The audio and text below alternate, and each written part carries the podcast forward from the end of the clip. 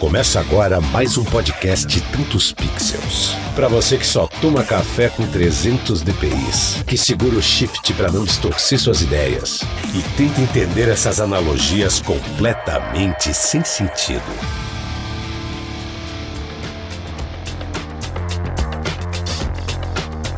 E aí galera, sejam bem-vindos a mais um episódio do Tantos Pixels Podcast. Para você que está nos vendo no YouTube, um salve aí. E para você que está nos escutando nas plataformas de áudio também, cara, muito legal, sejam bem-vindos. Hoje temos um episódio muito legal falando sobre bagagem criativa, cara, referências, repertório cultural, muito interessante esse papo. E eu sou do Casaldi, vamos lá explodir a cabeça, né, e nos divertir um pouco nesse papo de amigos aí. É isso aí. E aí, galera, beleza? Thiago Negrete aqui. Cara, não vou mentir pra vocês, eu acho que eu já joguei muito videogame usando a desculpa que eu tava buscando referência, viu? Vou ser bem verdadeiro com vocês. Mas é isso aí, vamos bater um papo então a respeito de bagagem criativa, repertório criativo e como tudo isso que a gente consome pode ajudar no nosso dia a dia de um criativo, né, cara? Que a gente precisa exatamente disso. Então é isso aí. Legal, galera. Kylian Pardo, Tech Geek. E vou dizer, eu gosto muito desse assunto e acho que a bagagem criativa é muito bom pra gente poder conversar de avião, bicicleta, calculadora, computador velho, o que for, aonde estiver. E legal, cara, porque estamos nós aqui, os hosts do Tantos Pixels, com dois convidados muito legais. Quem são eles aí, Thiagão? Chame a galera aí. Cara, vamos lá. Então vamos puxar um aqui que, cara, com certeza vocês já conhecem aí de outros episódios, que é ninguém mais, ninguém menos que Leandro Moreira. E apareceu, mano. Salve, senhores! Tudo bem com vocês, cara? E aí? Muito bom poder fazer parte. Eu sou o Leandro Moreira, já participei de alguns episódios, já vocês devem saber. Sempre quando tem pauta de zoeira, eles me chamam. Então todo mundo já tá acostumado que vai causar, mas... É isso aí, cara. Vamos falar um pouco de bagagem criativa. Bagagem criativa, acho que todo mundo tem aqui um pouquinho das suas referências, tanto para a parte artística quanto para o seu trabalho, para o dia a dia, e até na parte cultural também. Vamos falar de muitos oba-obas e aí outros carnavais também. É isso aí. Quem mais, Thiagão? E o outro convidado, cara, esse cara é brotherzão, galera aí da Photoshop Conference conhece, que todo ano ele tá em cima do palco, ninguém mais, ninguém menos que Rafael Casagrande, cara, olha ele aí. E aí, galera, beleza, prazerzão tá participando aí, obrigado pelo convite e vambora. Bora lá. Vamos nessa. É isso. Boa. Vamos. Então temos um bloquinho de recados agora e logo menos voltamos para o papo. E aí, o que temos de recado nessa quinzena? Recadinho! Não pode faltar, né? 17, 18 e 19 de maio, Photoshop Conference 2021, 100% digital. Quem se inscrever vai ter acesso a todo o conteúdo da edição de 2020 e mais o line-up, que tá muito foda para 2021. Já entrando no site, já dá para ver ali a galera que vai estar participando, quem vai estar palestrando. E não dá pra perder.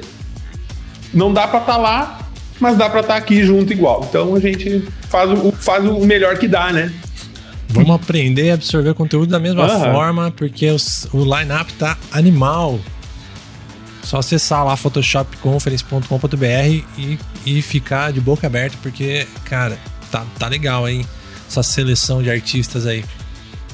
Ah, sensacional, né, cara? É aquela coisa de, né, às vezes o presencial não rola, mas eles trazem conteúdo pra gente da mesma forma. Então, galera, www.photoshopconference.com.br e adquira lá, que estaremos agitando lá pelo chat, fazendo cobertura e outras cositas más. E aí vamos falar, então, a respeito da semana de live, cara. Então é aquela coisa, terça-feira, às vezes o Alequise aparece por lá, fazendo Alequise Live Pro a partir das 19 horas. Então fiquem atentos nas redes sociais, tanto do Ale quanto no Fotopro. Tá rolando também o curso Conexão, aqui nós do Tantos Pixels somos alunos, então fica a recomendação pra você também. E falar então sobre o episódio da semana que vem, pra quem não sabe a gente tá fazendo lives quinzenais por aqui e a gente tá intercalando com o Grupo Luz. E o convidado da próxima semana do Grupo Luz, ele já esteve por aqui, já bateu um papo com o Lucas, que é o Júnior Luz, cara. Então, animal, cara, é um cara super criativo. Exatamente, cara. Bagagem criativa é com ele mesmo. Exatamente. Então fica a recomendação, anota aí, quinta-feira que vem, a partir das 8 horas, você pode estar conferindo ele por lá. E também tá rolando nas redes sociais do Grupo Luz um sorteio da Cadeirode, cara. Então tá aí uma chance, você aí que quer uma cadeira top, mano. Vai lá no Instagram do Grupo Luz, dá uma olhada lá, vê como que participa, porque é bem simples, e aí é cruzar os dedos e partir pro abraço, né, cara? Acredito que é isso, inclusive, né, lembrando vocês para se inscreverem nas plataformas de podcast, né, no Tantos Pixels. Exatamente. Em todas elas. Atenção também aqui no nosso YouTube, que a gente tá vendo, inclusive, cara, tem muita gente legal aqui, cara. Já tô até vendo os comentários, então você aí que tá escutando, cara, participe conosco. Participe conosco, isso. Tem muita gente legal aqui, cara. Então tá rolando um conteúdo super legal. E fica a dica, tá lá no nosso link da bio, né, no Instagram, que é @tantospixels. E cara, e é isso aí, acompanha nós que tem conteúdo bom. Massa demais. Eu vou deixar o recadinho aí do Tribe Zen também. Podcast, eu gravei semana passada um podcast sobre o filme Matrix, cara. Será que a Matrix é real? Ficou massa esse episódio. Quem quiser procurar lá, um podcast de autoconhecimento. Esse episódio tá bem legal, cara. Dessa vez a gente foi fundo nas teorias ali do filme e, cara, tô meio psycho já de tanto conversar sobre Matrix, cara. Mas é isso aí. Vamos para o papo, então. Tantos Pixels, sua fonte de conhecimento criativo. Yes! Estamos aqui reunidos agora. Olha que tamanho de mesa aqui. Nem cabe na tela direito, rapaz. Isso que é bom. Cara. Muito bom, cara, muito bom. Dá um salve pro pessoal aí que tá comentando aí. Boa noite a todos, cara. Muito legal ter essa participação. Quem tiver questões ou quiser complementar alguma coisa que a gente tá falando, tamo de olho no chat. Vai mandando aí que a gente traz o seu complemento ao vivo. E hoje estamos aqui para falar de bagagem criativa, repertório cultural. Muito legal. E aí, cara, já trago assim o primeiro conceito quando a gente fala de bagagem criativa, porque a gente sempre tá somando, né? O Murilo Gunn sempre traz um conceito que é o de combinatividade. Eu acho muito legal esse conceito, porque é realmente isso, cara. As ideias são conexões de coisas que já estão por aí rolando e a gente, com a nossa influência, a nossa bagagem de vida, a gente começa a criar coisas a partir desse ponto, e talvez até num ponto da nossa carreira ou da nossa maturidade emocional, a gente comece a colocar um pouco mais da nossa essência e transpor um pouco essa barreira das influências. Mas muito legal, né, cara? Eu até separei uma frase aqui, cara, que já foi a questão dessa questão de nada se cria, né? Nada se perde, tudo se transforma. Então é assim que a criatividade se comporta, né, cara? Ela é transformando de ideias e conceitos. E o que vocês acham dessa questão? Vocês acham que existe uma essência pura, assim? Ou vocês acham que é sempre uma soma de conteúdos que a gente vai pegando por aí e é influenciado para criar? Eu acho que não tem como escapar da soma do que a gente vê. Porque cada um tem uma trajetória, cada um vai ter uma visão sobre o mundo, cada um vai ter uma percepção, então não tem como, eu não acredito que tenha como escapar da bagagem, contribuir, e talvez ela não defina, mas ela contribui muito para explicar o caminho que a gente toma quando faz as coisas, né? Exato, cara, muito interessante. Quem tem mais alguma? Vocês podem, cara, não fiquem tímidos, podem chegar pro papo e vai cortando aí, não tem problema. Eu até recomendo para vocês de cara já, né? Não sei se vocês já leram aquele livro lá, Roube Como um Artista, do Austin Kleon. Muito legal, cara. Esse livro, assim, é livro rapidinho de ler, assim, com umas dicas muito interessantes, que até abre um pouco a cabeça. A galera, às vezes, fica muito preocupada será que vão gostar do que eu tô fazendo? Será que parece muito com isso? Parece muito com aquilo? E o lance da expressão é justamente você desencanar, né? Você fazer o que vem à tona, o que tá com vontade, o que você tá passando nessa fase. E no fim das contas é isso que vai transparecer no seu trabalho. Mas uma coisa legal que eu queria trazer para vocês aqui é que é o seguinte, a gente não tá falando só de design, de arte, de foto, de imagem aqui. Eu acho que esse lance da bagagem cultural, da criatividade, ela vem aplicada em qualquer área da nossa vida, né? No trabalho, na casa, no relacionamento. Então a gente pode enriquecer o papo nesse sentido também, ampliar um pouco. Sim, cara. E cara, Eu acho que é inevitável, né? Você, não tem como você fugir de referência, de criatividade. Porque, assim, pra gente que tem uma visão um pouco mais aberta, né? Tipo, por exemplo, o meu irmão, ele é músico. Ele olha para uma paisagem, ele fala, ah, que paisagem bonita. Eu olhando para a paisagem, eu falo, nossa, olha só como a atmosfera ela vai, daí tipo, os planos separados e as coisas, olha como o céu influencia na cor da sombra, de não sei o quê. Então, tipo, não tem como fugir, é impossível. Só viver, a gente já vai colecionando experiências e... Tanto que quando a gente vê alguma coisa que parece estar fora do eixo, a gente já sabe porque a gente tem uma bagagem criativa que a gente foi colecionando ao longo do tempo. Então a gente sabe o que é agradável ou não, né? Só de observar. Então não tem como não ter. Isso é impossível. É saudável, cara. É saudável, natural. Cara, eu acho que faz bastante sentido, assim, do tipo... A bagagem criativa que a gente tem, ela acaba sendo uma referência da nossa própria identidade para as coisas. Então, sim. A pessoa que joga muito, lê muito, por exemplo, ouve muita música, tudo isso você acaba criando referências para a sua vida e começa a compor a sua identidade, entendeu? Obviamente que a gente sabe que as pessoas são muito mutáveis, né? E com o tempo a gente pode ir mudando o comportamento, mudando nossos gostos, mudando a forma como a gente consome os materiais, né? O que a gente consome, mas isso denota muito da personalidade da pessoa e constrói muito a identidade da pessoa, né? Então não é simplesmente de você aplicar isso no teu trabalho, mas é para todas as camadas que nem você comentou, Lucão, de você ter essa... meio que você é o que você consome praticamente como se fosse da parte de... Como se fosse alimentação, né? Você se alimentando, se nutrindo bem, você vai ser mais saudável, o teu organismo vai funcionar melhor.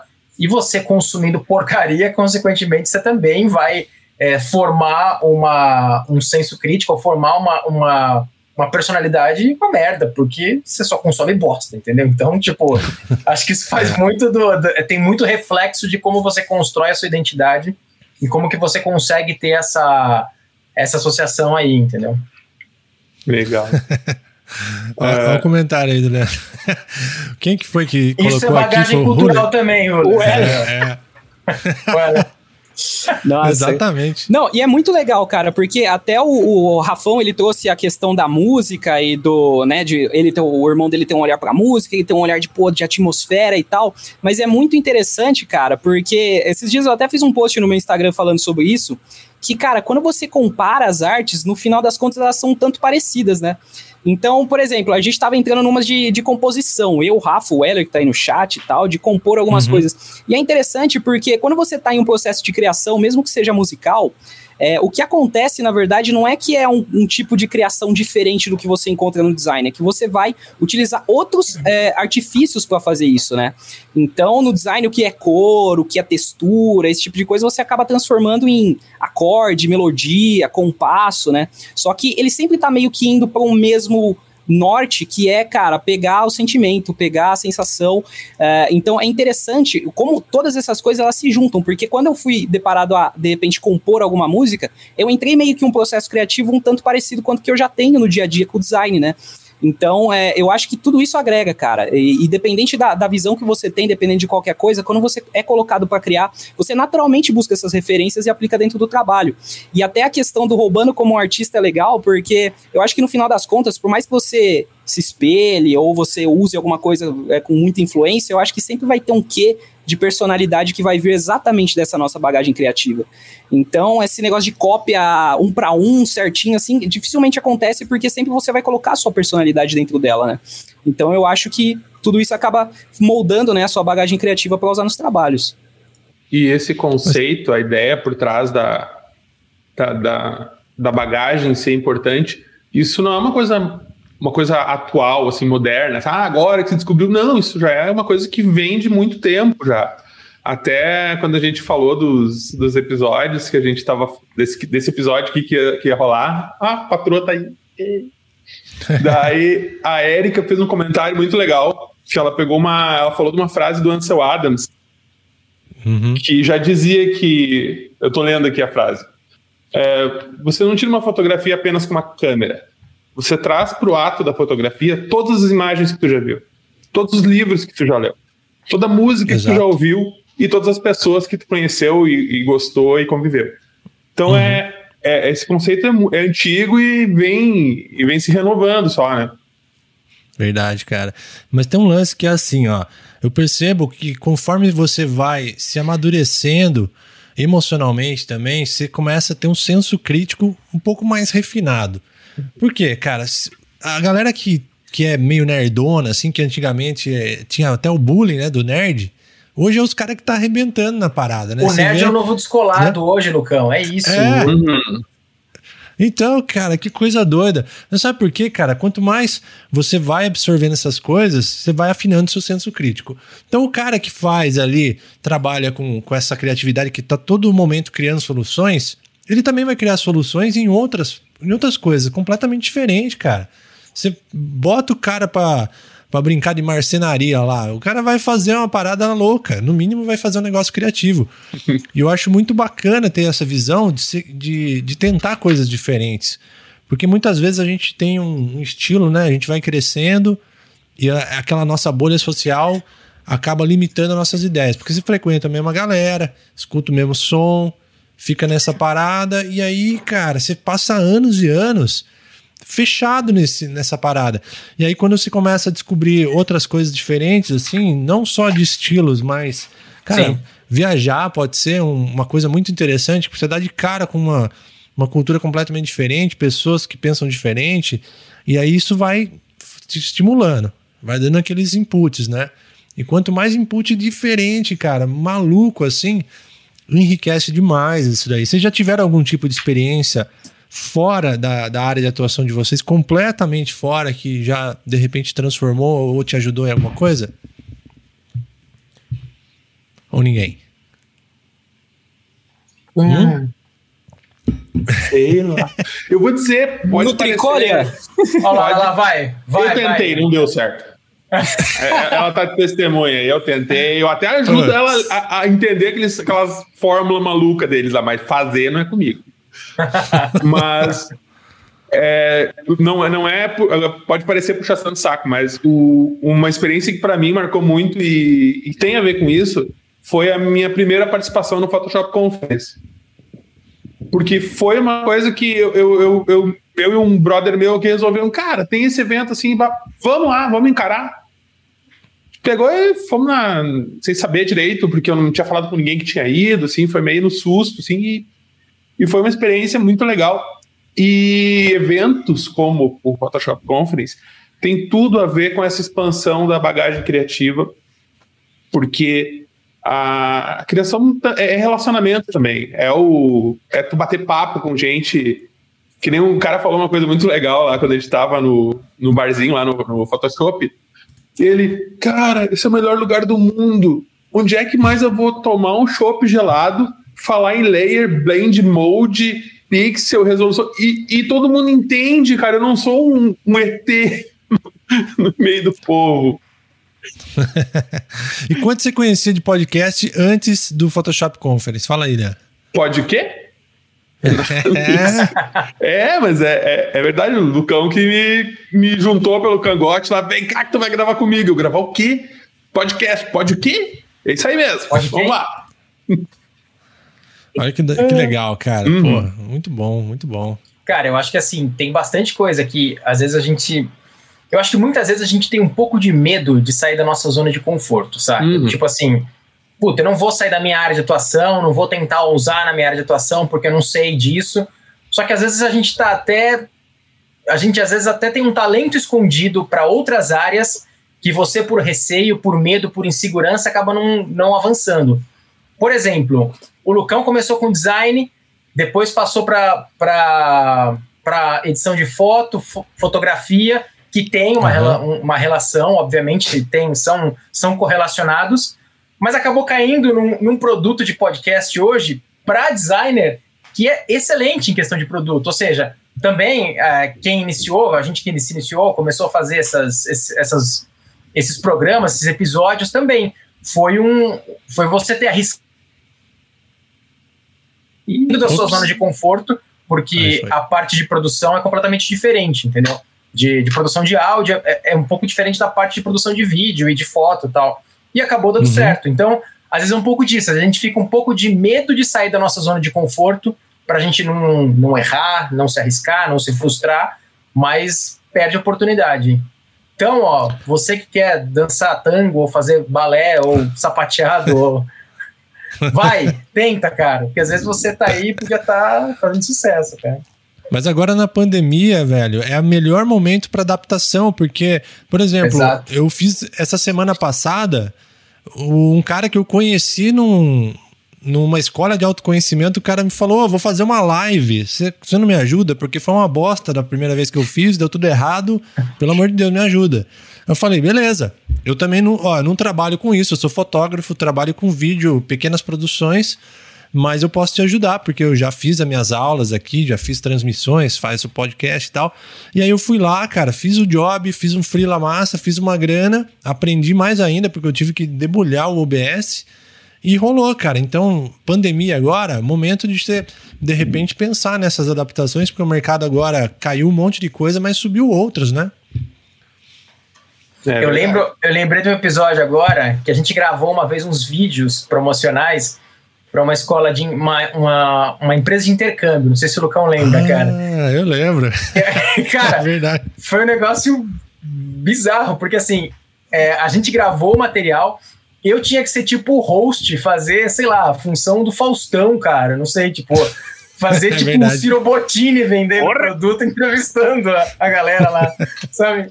Só falou, comprem, vão pro exterior, seus merdas, sabe? Tipo, e era um negócio que eu nunca tinha feito. Tinha, sei lá, receio de câmera, achava que, por mais que a gente tivesse desenvoltura da gente de falar essas coisas, de você ter essa, talvez uma eloquência um pouco maior, mas é diferente você expor tua imagem, você vender ou seguir um texto roteirizado, né? Tipo, então, cara, é risco. Foi divertido, mas foi arriscado. Na época do Rock Now também, né? Rolou bastante dessa parada. A gente fazia live. Dá medo, mas vai com medo mesmo. Vai com medo, cara. Não tem que ter medo não, cara. Na época do Rock Now foi legal também, porque a gente fazia drops de cobertura, às vezes de evento que tinha dos shows. E era tudo improvisado, né, cara? Metia a câmera na mão, ia entrevistar os malucos bêbados no meio do show. Saía pérolas, mas tinha coisa legal. Às vezes a gente fazia também uma sessãozinha de perguntas com os artistas, fazia um bate-bola com eles. Cara, a gente conheceu muita gente legal. Conheceu André Matos, Dead Fish, Ratos do Porão. Foi uma galera, assim, que teve ali envolto que... a gente conseguiu tirar insumos e a gente vai se desenvolvendo, vai pegando essa eloquência assim com o tempo, né? Mas foi maneiro, cara. Cara, isso é muito legal mesmo. O que eu aprendi de audiovisual nessa época do Rock Now, bicho, putz, né? A gente tinha uma Canon, uma handcam. Nossa, é verdade. Canon, aquelas que abraça sua mão assim, sabe? Podrona, com zoom infinito. Sem iluminação externa, né? Uma lanternona na cara das pessoas. Uma lanterna direcionada que ficava lá assim, ó. Parecia interrogatório. Você metia na cara da pessoa assim e ficava... Farolete de resgate. Eu vou deixar o link pra vocês. A gente tem esse episódio aí do Leandro entrevistando a galera. Você sabe que teve um episódio que salvaram. Alguém baixou e subiu no canal dele e eu consegui resgatar. Então a gente tem um vídeo dessa cobertura que a gente fazia no Rock Now que, meu, foi incrível, velho. Leandro, tu achou que tinha escapado. Não, sobrou. Eu achei, falei, bom, dessa vergonha eu não passo. Tomei no cu, olha lá. Sempre vai. O fantasminha vai ali, sempre, ó. Não adianta. Vamos trazer essa questão aí do Ricardo, cara. Esse processo criativo solitário ou em grupo, cara? Vocês são... Como que é pra vocês trabalharem? Vocês tretam com os outros? Preferem fazer sozinho? Ou tudo bem fazer um brainstorm loucão aí? Cara, eu acredito que os dois mundos são interessantes, mas eu acho um tanto situacional também. Eu acho que, assim, a gente, né, criativos, a gente costuma trabalhar meio que em dois mundos. Então, tem um mundo onde você precisa das outras pessoas, né, que seria a agência, ou quando você tem um cliente, coisa do tipo. E existe um outro ponto que é sempre muito falado e muito difundido, acredito que todos nós fazemos em algum momento, que é o trabalho autoral. O trabalho autoral é uma coisa que era um pouquinho mais individual, na minha opinião. É claro que você vai buscar ajuda, o conhecimento de pessoas que entendem mais de você, mas sempre na questão mais criativa. Porque eu acho que para você colocar sua identidade em um trabalho, eu acho que tem um certo individualismo que você tem que respeitar. Alguma coisa na questão técnica, de repente é interessante, pegar alguém que conhece mais e tal. Agora, a partir do momento que você está dentro de uma agência, que tem uma conexão entre pessoas, eu acho que é muito mais benéfico, você consegue sair um pouco do seu mundo individual e ver qual solução você encontra, né, cara? Porque a troca sempre vai ser benéfica, isso independente de qualquer coisa, independente de segmento, mas eu acho que é uma parada meio assim mesmo, de buscar os dois mundos e saber separar e saber extrair dos dois. Não, o Kizzy, quando faz, né, sempre os projetos com o Rodrigo de Magalhães, dá super certo, né? Se você tiver essa afinidade, né, de ideias, eu acho que é massa. Você já fez, Rafa, algum projeto de matte painting, assim, colaborativo? Já, direto, o Bruno Fazardo. Fala legal? Sim, nossa, cara, eu acho que assim, exatamente o que o Thiagão falou, acho que assim, foi perfeito, sem tirar nem pôr, porque é muito situacional mesmo. Eu acho que assim, projeto pessoal, eu acho muito bacana você tirar o projeto pessoal para aprender novas técnicas, tá?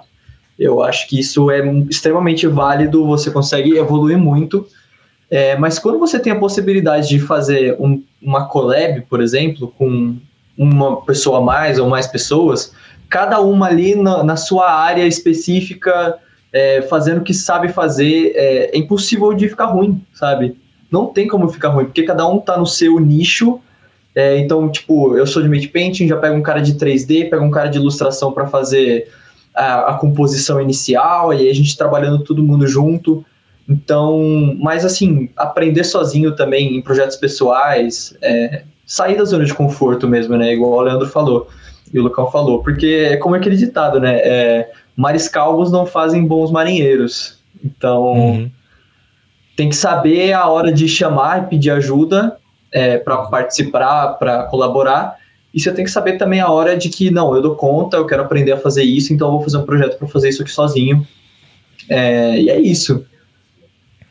Mas tem gente que treta pra caramba, cara, quando faz collab, hein? Tem que ser... Eu acho que o projeto, ele tem que ser muito bem alinhado. Sim. Muito bem alinhado, porque senão dá merda mesmo, cara. Isso é foda. Se combinar tudo tintim por tintim antes, cara, objetivo da parada, quem tá fazendo o quê e tal, aí pode rolar numa boa. Eu acho que é importante escolher quem que vai trabalhar no projeto também, né? Cara, eu acho que o processo criativo, muitas vezes, ele é solitário, por esse ponto, muitas vezes de você conseguir conciliar ideias. Eu sempre gostei bastante de fazer esse intercâmbio de ideia, trocar com as outras pessoas, porque às vezes você trocando, você consegue estimular mais sua criatividade, que nem você falou, o brainstorm às vezes é fundamental para você desenvolver uma ideia, para você conseguir criar um conceito e tal. Só que você tem que, como o Rafa falou, você tem que ter sinergia de pensamentos, tem que ter afinidade com a pessoa, para que você consiga falar a mesma língua, para que vocês estejam na mesma sintonia para o projeto fluir. No mais, vai ser bateção de cabeça, entendeu? Mas, cara, geralmente, o processo criativo do criativo, né, sendo redundante nesse ponto, ele é um pouco solitário, porque, assim, você, às vezes, cria, rafeia o conceito, executa, aprova, tudo por conta. Você não tem ali, às vezes, um parâmetro. O teu parâmetro é o próprio cliente ou quem está aprovando o material, então fica uma coisa meio sem troca. Você não tem ali uma pessoa para te dar inputs, para você se desenvolver. É que nessas coisas acontecem em agência. Numa agência, dificilmente você tem um cara que trabalha sozinho, sempre em dupla. É um redator e um diretor de arte, um criativo. A dupla que vai ali pensar em conceitos, executar, porque eles conseguem trocar mais ativamente essas informações, né? Essas ideias, né? Os conceitos. Mas quando você trabalha solo, que você freela e tal, às vezes você não consegue ter essa troca. Às vezes é meio broxante nesse ponto. O Rodrigo de Magalhães, ele sempre comenta nos últimos lives, ele até comentou bastante disso, que ele tem o comitê dele, de uma galera em que ele se sente confortável. Quando ele está trabalhando solo em alguma coisa, ele chega um momento, se ele chega nessa encruzilhada, assim, tá, e agora, como é que eu vou...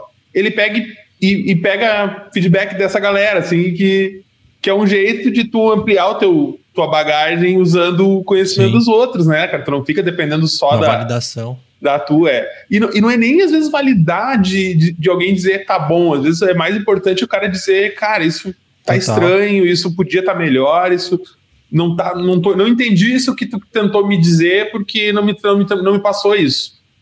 Então é legal, uhum, ter isso pra pessoa, porque uma coisa que existe quando a gente vai expor a minha ideia e pegar feedback dos outros, é que tem muito... Hoje tem muita coisa da vaidade, né? Da tipo, todo mundo quer agradar, quer ser legal. Às vezes o cara já tem um trabalho mais fundamentado, assim, já tem um nome mais conhecido. Então, qualquer coisa que ele bota, todo mundo vai ter receio de dizer que não. De dizer que não tá legal, de dizer que tem uma coisa que pode melhorar. E é importante tu ter alguém que possa chegar e dizer pra ti, não, cara, isso não, tem uma coisa errada aí. Isso só melhora o trabalho, em vez de... Então o cara que às vezes te diz uma coisa negativa tá te ajudando muito mais do que aquele que tá só te botando pra cima e te dando tapinha nas costas todo tempo, né? E tem outra parada também, cara. Às vezes, você não precisa só de um especialista pra te dar um pitaco. Às vezes é legal, cara, você pedir opinião pra quem não tem nada a ver. Porque você já viu aquela frase que fala que se você tem que explicar, não tá funcionando. O design muito é isso, né? Uhum. Você tem que explicar o que você tá transmitindo na comunicação, cara, não tá rolando. Simples assim. E aí você mostra pra sua tia, pra sua avó, pra sua mãe, você fala, e aí, o que você achou? Fala, puta, não entendi nada. Pronto, você refaz. Ah, mas você vai explicar publicidade pra tia, pra avó, Lucão? Pelo amor de Deus, né, velho? Não, sabe que... você não vai explicar, nossa, sabe? É perdida, cara. Vai achar que você faz anúncio no jornal, né, cara? Só mostra. Se ela disser, que bonita essa bunda. Mas era pra ser um coração. Então. Aí já deu errado. Já deu errado.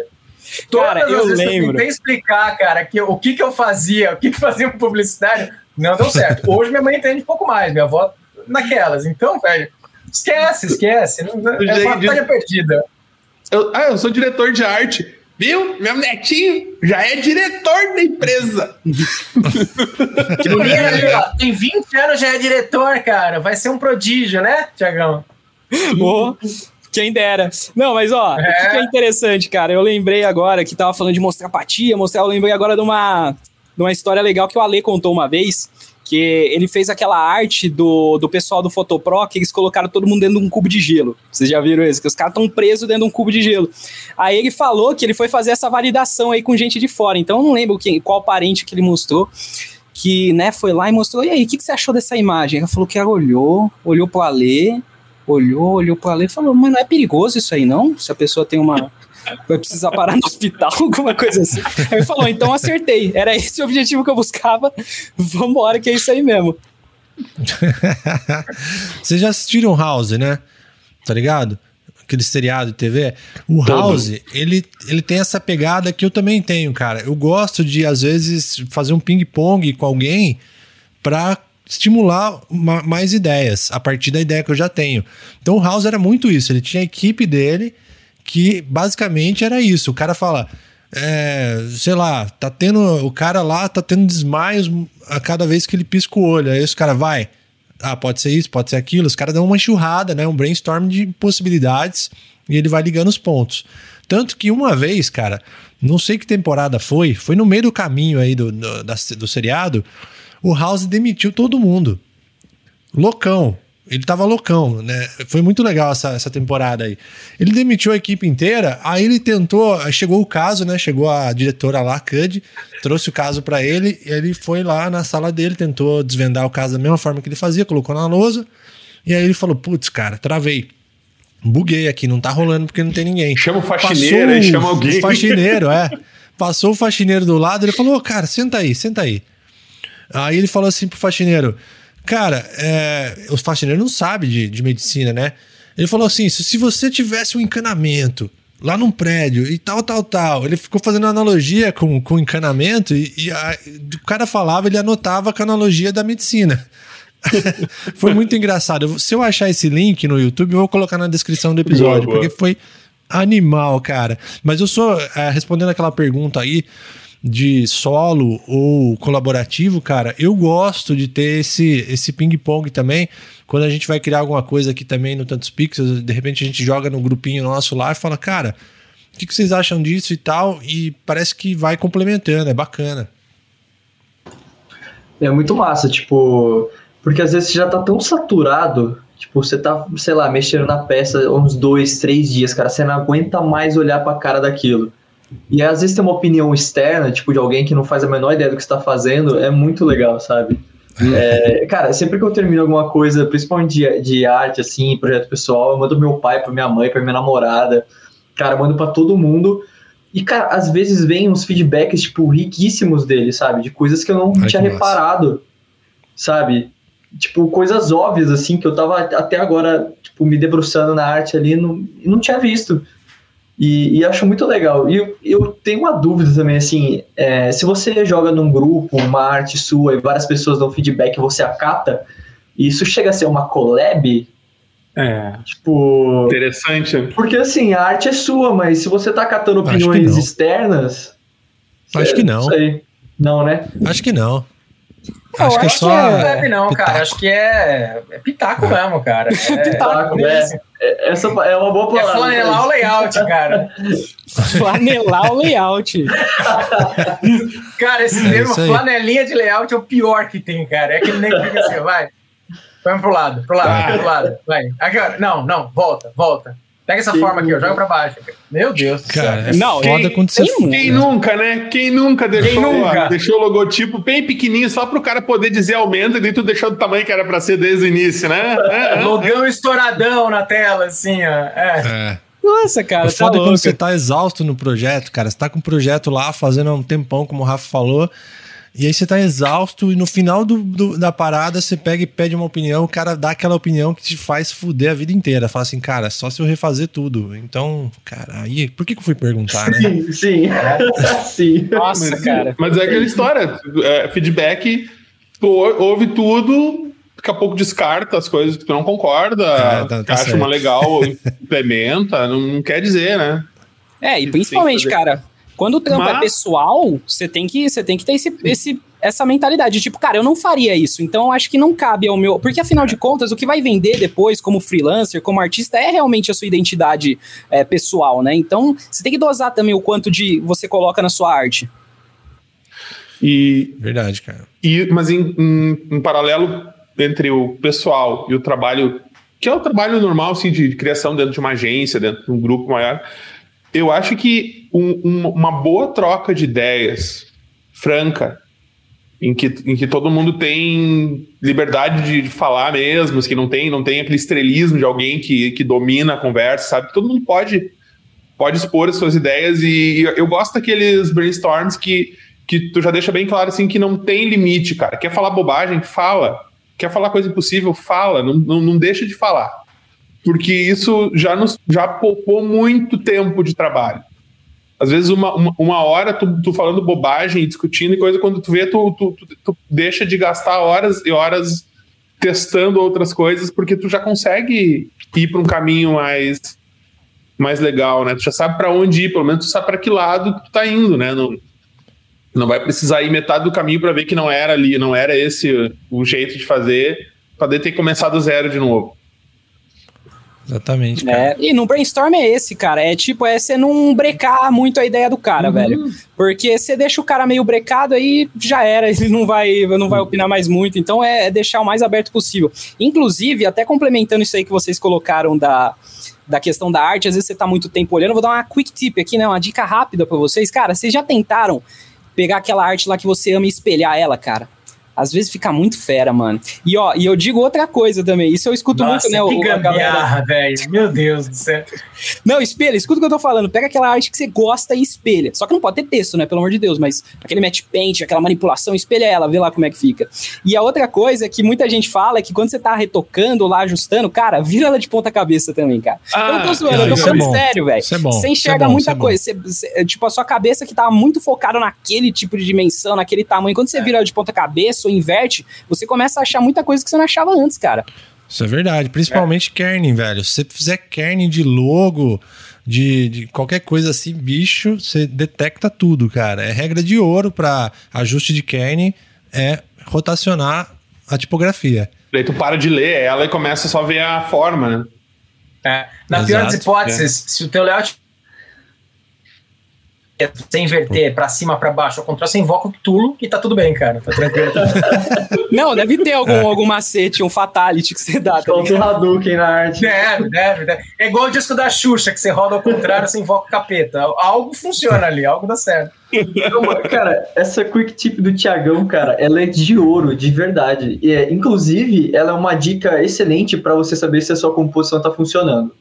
Se você flipar a sua arte e ainda assim tiver bacana, você fala, não, tá funcionando, é porque sua composição tá bacana. Se você flipar a sua arte e falar, nossa, cara, que é isso? Que coisa esquisita, é porque tem alguma coisa errada.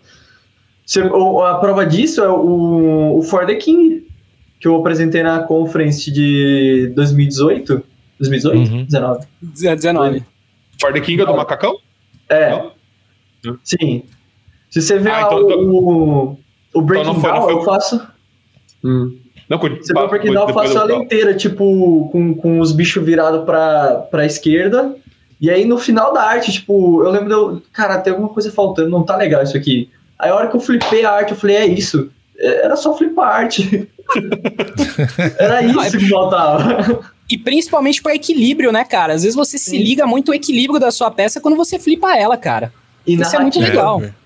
Equilíbrio também. Narrativa. Ou exatamente. Orientação de leitura também, por exemplo, às vezes você tem uma peça que ela tá, sei lá, com um peso maior para a direita e você precisa que o texto esteja para a direita, você acaba flipando ela para que a mensagem da esquerda para a direita ela consiga concluir e aí você consegue encaixar a mensagem do lado da página ou da peça que tem a leitura e que você consiga dar o senso de leitura correto que todas as pessoas têm. Então, é uma quick tip aí, show de bola. Cara, vocês ficam usando Photoshop, vocês estão perdendo tempo, cara. Porque no Canva, você fica apertando o botão e vai trocando a posição do layout sozinho. Ainda bem que tu tá longe, Lucão. É muito melhor. Photoshop é coisa de quem gosta de sofrer. Pra quê? Cara? Viu?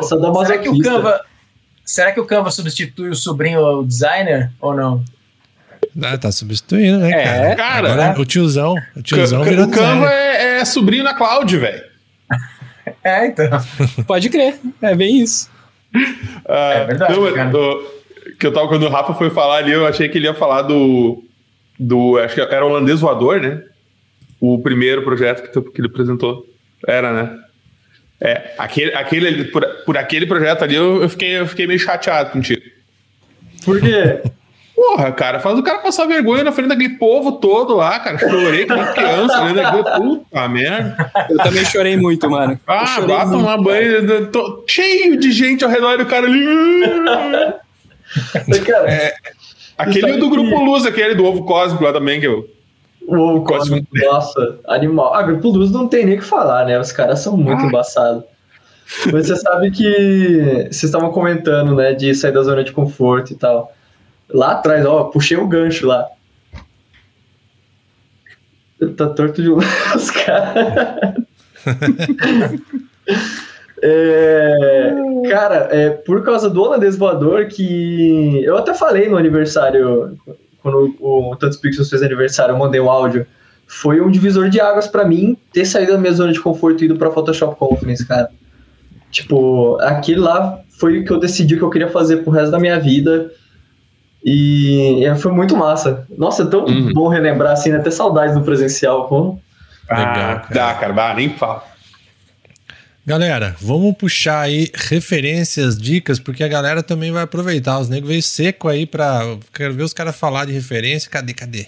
Então vamos puxar agora quais são as nossas referências de qualquer coisa que a gente consuma aí hoje que pode ser relevante pra galera.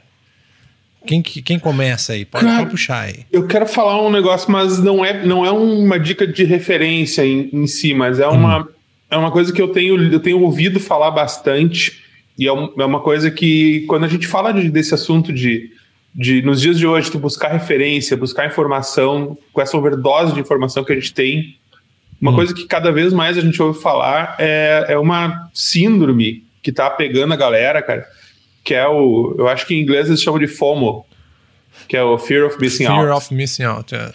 Que isso é... Cara, isso é uma coisa que quando a gente vê, tu cai nesse buraco de rato ali na toca do coelho, né? E fica naquela neura de ter que encontrar referência, tem que buscar mais, tem que saber mais, tem que pegar mais, tem que ver tudo que acontece.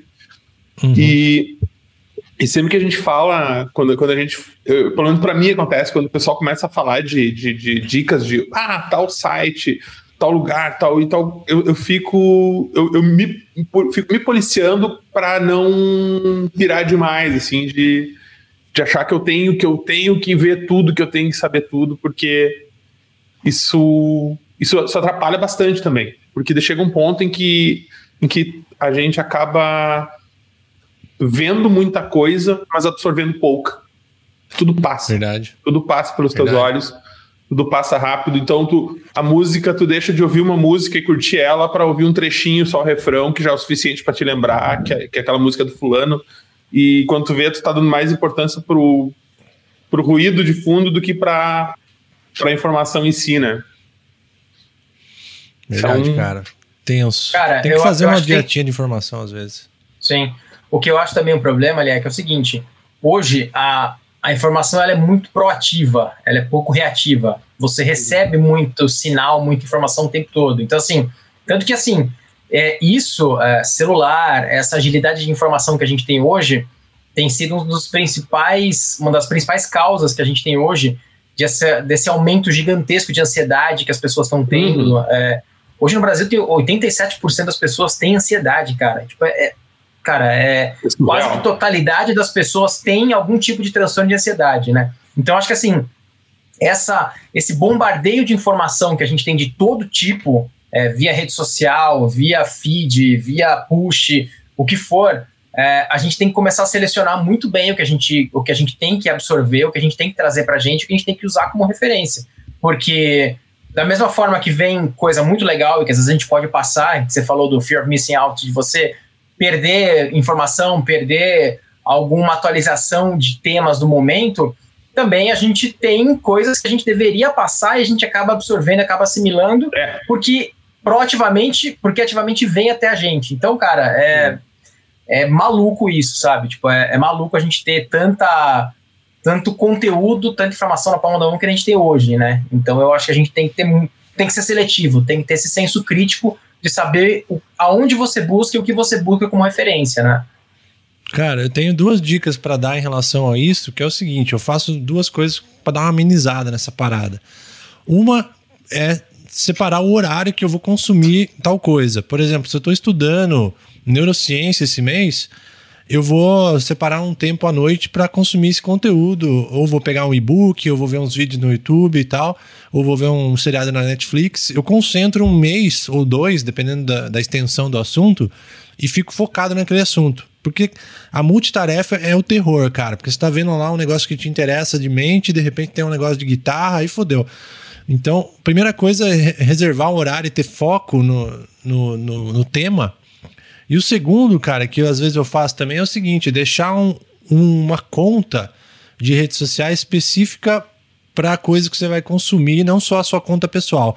Porque às vezes a sua conta pessoal vem um churume de coisa que a galera posta, misturado com as paradas, né? Tanto que antigamente no Facebook ele tinha um feed, cara, selecionável. Eu adorava isso. Eu colocava só as páginas que eu gosto pra aparecer no meu feed. Aí os caras cortaram isso, porque justamente pra você ficar sendo bombardeado. Então, às vezes, você criar uma conta no YouTube só pra o conteúdo que você consome, ou no Instagram também, só segue aquelas páginas, só vem um feed massa e já era. Aí quando você for consumir conteúdo, você usa ela.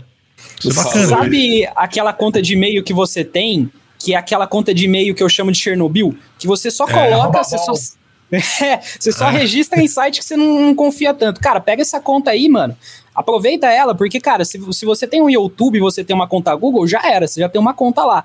E consome esse tipo de conteúdos pra só direcionar pra você. Eu, por exemplo, eu tenho uma conta de Instagram que é só pra testes. Então lá eu só coloco quando eu preciso fazer teste, coisa do tipo. E o que eu fiz? Eu aproveitei ela pra seguir um monte de coisa que eu busco referência. arte mesmo, arte, boa, design e tal. E, cara, é sensacional, cara, porque às vezes você tá lá no final do dia, você vai abrir seu Instagram pela 29ª vez, você fala, cara, não vai vir mais nada de novo aqui, cara, eu vou pra minha conta de referência, porque eu dou uma esparecida, dá tempo também de eu resgatar alguma coisa nova que vier adiante, então é interessante essa separação, cara, eu acho essa dica muito legal e eu uso ela, cara, porque ajuda. Você tá pegando a Matrix, cara, já que vem o Smith atrás aí. O YouTube, eu tomo um baita cuidado com o YouTube, porque eu vejo bastante material de tecnologia, eu sigo vários sites de coisas de computador e tecnologia, informações, mas coisas que eu sei bem o que eu quero. E se eu preciso procurar alguma coisa que foge muito, e às vezes a gente precisa, cara, eu vou atrás, eu preciso catar uma referência de uma música, de um funk, de alguma coisa, cara, vou procurar. Ah, eu abro uma janela incógnita ali, entro sem logar e vou catar, porque se tu pode estar com o teu feed bonitinho, cara, chegando as coisas que tu consome, que tu curte, beleza, material interessante, sugestões boas, se tu procurar uma coisa fora do que tu costuma seguir, é só aquilo que vai aparecer pra ti, parece que... contamina. Cara, é por causa do algoritmo. É, lá. Viu? Porque, cara, ele vai entender assim, ó, cara, eu só tava dando música pra ele, eu tava dando arte, design pra ele. Aí, de repente, ele viu algum vídeo de outra coisa, então, opa, isso aqui ele não conhece muito bem, então eu vou jogar um monte de coisa nova pra ele, porque ele vai precisar aprender esse conteúdo. E aí você tá ferrado, irmão. Tá ferrado. Me pergunta. Eu acho que assim... Cara, o negócio do algoritmo é muito complicado, porque assim... Obviamente, a rede social, o algoritmo da rede social entende que se você engaja com tal conteúdo, se você segue tal conteúdo, é que ele tem mais relevância para você. Isso, cara, é uma jogada de marketing, é para ele conseguir clusterizar isso para o anunciante, para saber que você é um possível target para ele vender anúncio para esse anunciante, entendeu? Então, faz tudo parte do processo, nada é de graça, não tem jantar, não tem almoço grátis nesse... Não tem. Para monetizar esse tipo de conteúdo, né? Mas assim, acaba ficando maçante, porque assim, uma vez que você interage com alguma pessoa, tem alguns pontos. Quem gera mais conteúdo tem maior relevância e, consequentemente, tem maior exposição dentro da sua timeline. Quando você interage com o conteúdo, pior ainda, porque aí várias vezes ele vai acabar te mostrando mais conteúdo daquelas páginas, daqueles perfis, e você acaba ficando dentro de uma bolha, porque você está consumindo ali praticamente... 10, 15% de conteúdo de quem você segue, porque é onde o algoritmo entende que você tem mais engajamento. Só que tua referência começa a restringir, porque você começa a não ter mais conteúdo das outras páginas que você segue, dos outros perfis que você segue, porque o algoritmo está ali sempre te entregando aquela... Aí é a pilulinha vermelha, a pilulinha azul do Matrix, que você fica ali na tua Matrix fechada e não abre a cabeça, entendeu? Exato, cara. Bom, galera... Fala aí, Rafa. Não, só ia complementar que é muito isso, né? Principalmente agora na pandemia, onde a venda online está cada vez mais forte, isso só tende a crescer. Porque, ainda mais, né? O pixel de site, que é o famoso espiãozinho, que faz jogar o algoritmo na nossa cara. Cara, se você vê uma coisa sem querer, uma propaganda, tipo, você tá rolando o feed no Facebook... Pô, você foi, sei lá, se distraiu, deixou o celular ali em cima, deixou a propaganda rolando, você se ferrou, tá ligado? Um negócio que não tem nada a ver com você nem quer que... Então, tipo, é uma selva, a internet é uma selva, onde ninguém manda e todo mundo quer vender. Não, e o pior é que... acho que o Jeff Bezos deve mandar, né? E o Mark Zuckerberg, que são os donos da internet. Eu não entendo, cara. Eu não entendo essas lojas online... que tu vai lá e compra. Vou dar um exemplo. Tu compra um mouse para melhorzinho, para beleza. Aí tu fica durante meio ano recebendo anúncio de mouse. Eu já comprei, cara. Por que tu tá mandando? Me manda outra coisa. Isso é segmentação errada, Lian. Isso é segmentação errada. Esses putos que fazem programação, que programam DMP, que programam mídia programática... Esqueceram de te negativar para te tirar da base e parar de te entregar mouse, filha da puta. Arruma essa audiência, porra. É isso, cara. Mano, e que loucura, cara. E ó, eu vou falar assim, né? A gente tá até, né, dentro desse negócio de bagagem criativa e tal. Até o Lucão falou para dar algumas dicas. Cara, eu vou falar uma das coisas que, assim, para mim... são tipo meio que mina de ouro, tá ligado? Que pode até parecer esquisito quando eu falar, porque assim, a gente trabalha assim, em geral, acredito que todos aqui da Cal, né, dessa conversa, muitos do chat também, a gente trabalha muito com imagens, né? Então é desde design até, cara, manipulação de imagem, retoque. E, cara, sabe de onde eu mais extraio referência para esse tipo de coisa? Na maioria das vezes, ideias, criatividade, onde eu mais extraio criatividade é de conteúdos que não tem imagem. E por que que isso faz sentido? Porque, por exemplo, quando você pega um livro para ler, por exemplo, você tá lendo lá o que tá acontecendo no livro e você não tem aquele apoio visual para você ficar preso a ele. Então, quando você tá lendo, você tá imaginando alguma coisa, tem uma imagem que tá passando na sua cabeça. E, cara, isso é poderoso em um nível, cara. Eu, recentemente, eu comecei a escutar muito podcast que é, tipo, produzido, saca? De produção, de sound design, de, cara, muitas vezes, estilo radionovela mesmo. E, cara, isso é tão poderoso, porque eu acho que, assim, ele entra mais ou menos no livro, só que, por exemplo, pra mim, eu acho que ele ainda tem um plus, que é a questão do áudio que eles produzem, né? Então, tem o sound design pra te segurar. Mas, cara, eu escutei algumas séries de podcast, assim, né? Meio cinematográfico, radionovela, e, sim, cara, eu escutando essas coisas, me passava tanta imagem na cabeça que eu queria, na hora, abrir o meu Photoshop ou pegar qualquer coisa pra colocar o que eu tava visualizando na minha cabeça ali. Porque quando você tá jogando um game, quando você tá assistindo um filme, uma série, muitas das vezes a interpretação que você vai ter, visual daquela cena, ela já tá na tela. Você não explora a sua criatividade pra você imaginar o que tá acontecendo. E a partir do momento que você não tem esse apoio, cara, você monta totalmente na sua cabeça. E a gente que busca muita referência nesse sentido, cara, é poderosíssimo, assim, muitas imagens minhas acabaram saindo dessas coisas, de que eu consumi em forma de áudio, não tinha imagem, eu falei, cara, veio a imagem na minha cabeça e eu preciso jogar ela no papel. É isso que eu te dá, né? Você consegue exatamente essa possibilidade de tem a sua própria interpretação, e por isso que às vezes gera tanta discussão, adaptações de filme, de livro para filme, né? De você trazer história de livro para dentro de filme, que nem Harry Potter, Senhor dos Anéis, essas sagas que a gente tem que foram adaptadas para cinema, gera uma pancada de críticas às vezes, porque a pessoa fala, o Harry Potter para mim não era assim, o Ron não era assim, tipo, o Gandalf não era assim para mim. Mas, cara, essa interpretação do diretor, do roteirista, do cinematógrafo para aquela obra. Então, acho que hoje também tá em desuso, porque a gente sabe que cada vez mais as pessoas estão lendo menos, né? E incitando esse hábito da leitura, né? E isso é ruim, porque você começa você cai nesse ponto, né? Chega, você compra tudo pronto. Você não estimula a tua criatividade para colocar a tua referência, a tua imagem, a tua identidade para aquela história que você está lendo ou que você está ouvindo, né? Então, cara, é meio triste isso, né? Hoje o cara é obrigado a ouvir na frente de uma livraria, tu tá passando, daí passa uma criança, olha ali, mãe, fizeram o livro do Harry Potter ali também, ó, do filme. Cara. Claro. Fizeram, olha ali, tem... Ou então, olha ali, ó, foram atrás do sucesso dos filmes e fizeram ali o vão vender livro agora, né? O livro do Senhor dos Anéis ali, só porque os filmes fizeram sucesso. E assim vai, cara. Cara, eu tô tomando o caminho inverso disso agora. Por quê? Vou explicar por quê, cara. Porque é o seguinte, tem tanta coisa igual na internet hoje, cara. Tipo, a galera, principalmente no Brasil. Se você entende inglês, cara...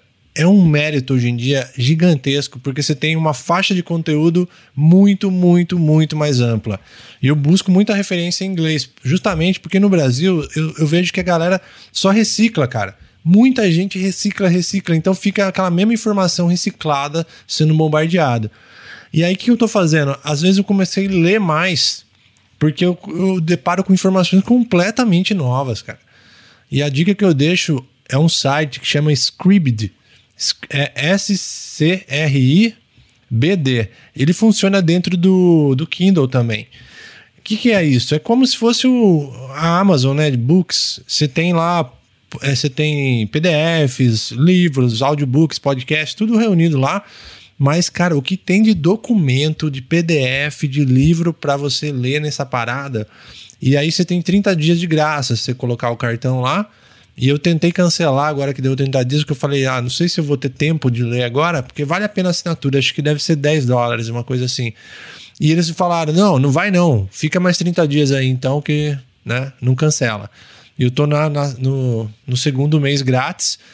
Quantidade de informação que tem lá, meu amigo. Para quem gosta aí de ler um pouquinho livro aí, vale muito a pena. Se você tiver Kindle, então, meu, matador.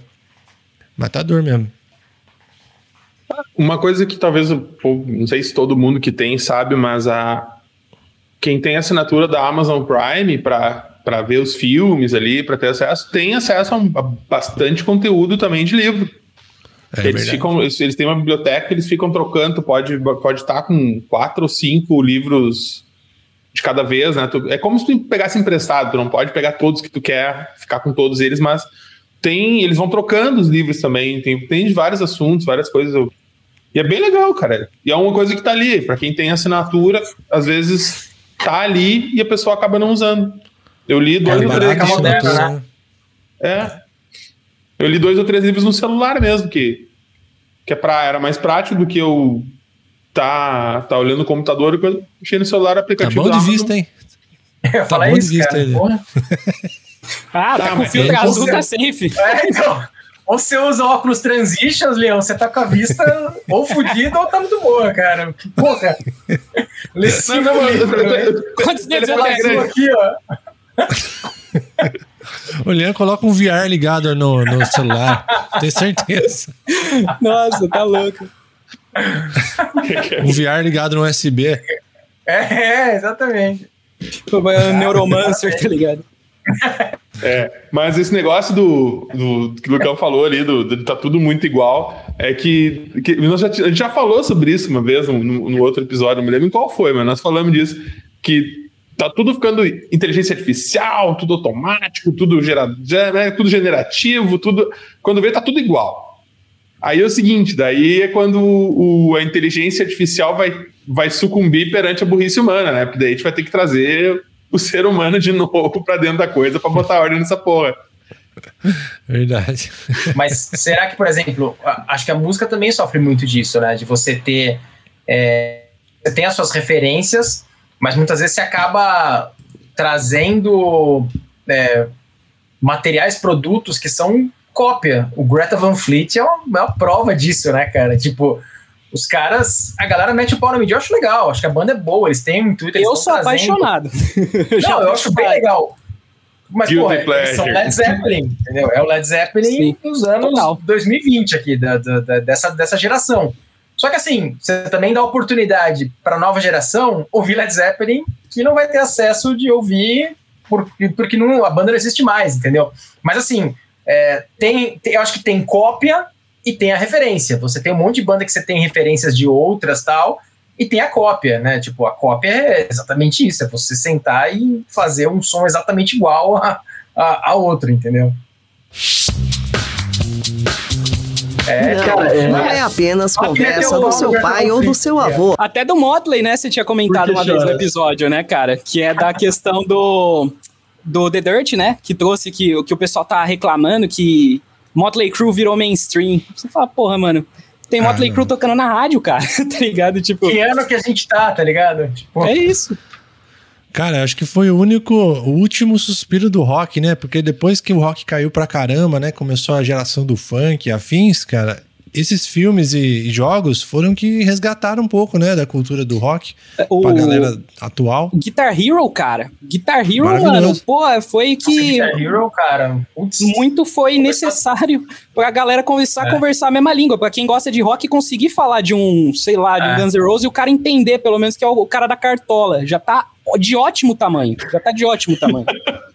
Mas eu acho que é isso, tá, é você conseguir trazer essas referências para as novas gerações, né? E assim, eu acho que a gente também não pode ser hipócrita de falar assim que, ok, nada do que é bom hoje, tudo que tem hoje não presta. Não, acho que tem muita coisa boa hoje que você também tem que saber filtrar, absorver do que é bom, do que é ruim, como tinha nos anos 80, 90, que também tinha muita porcaria, cara. Tipo, mas assim...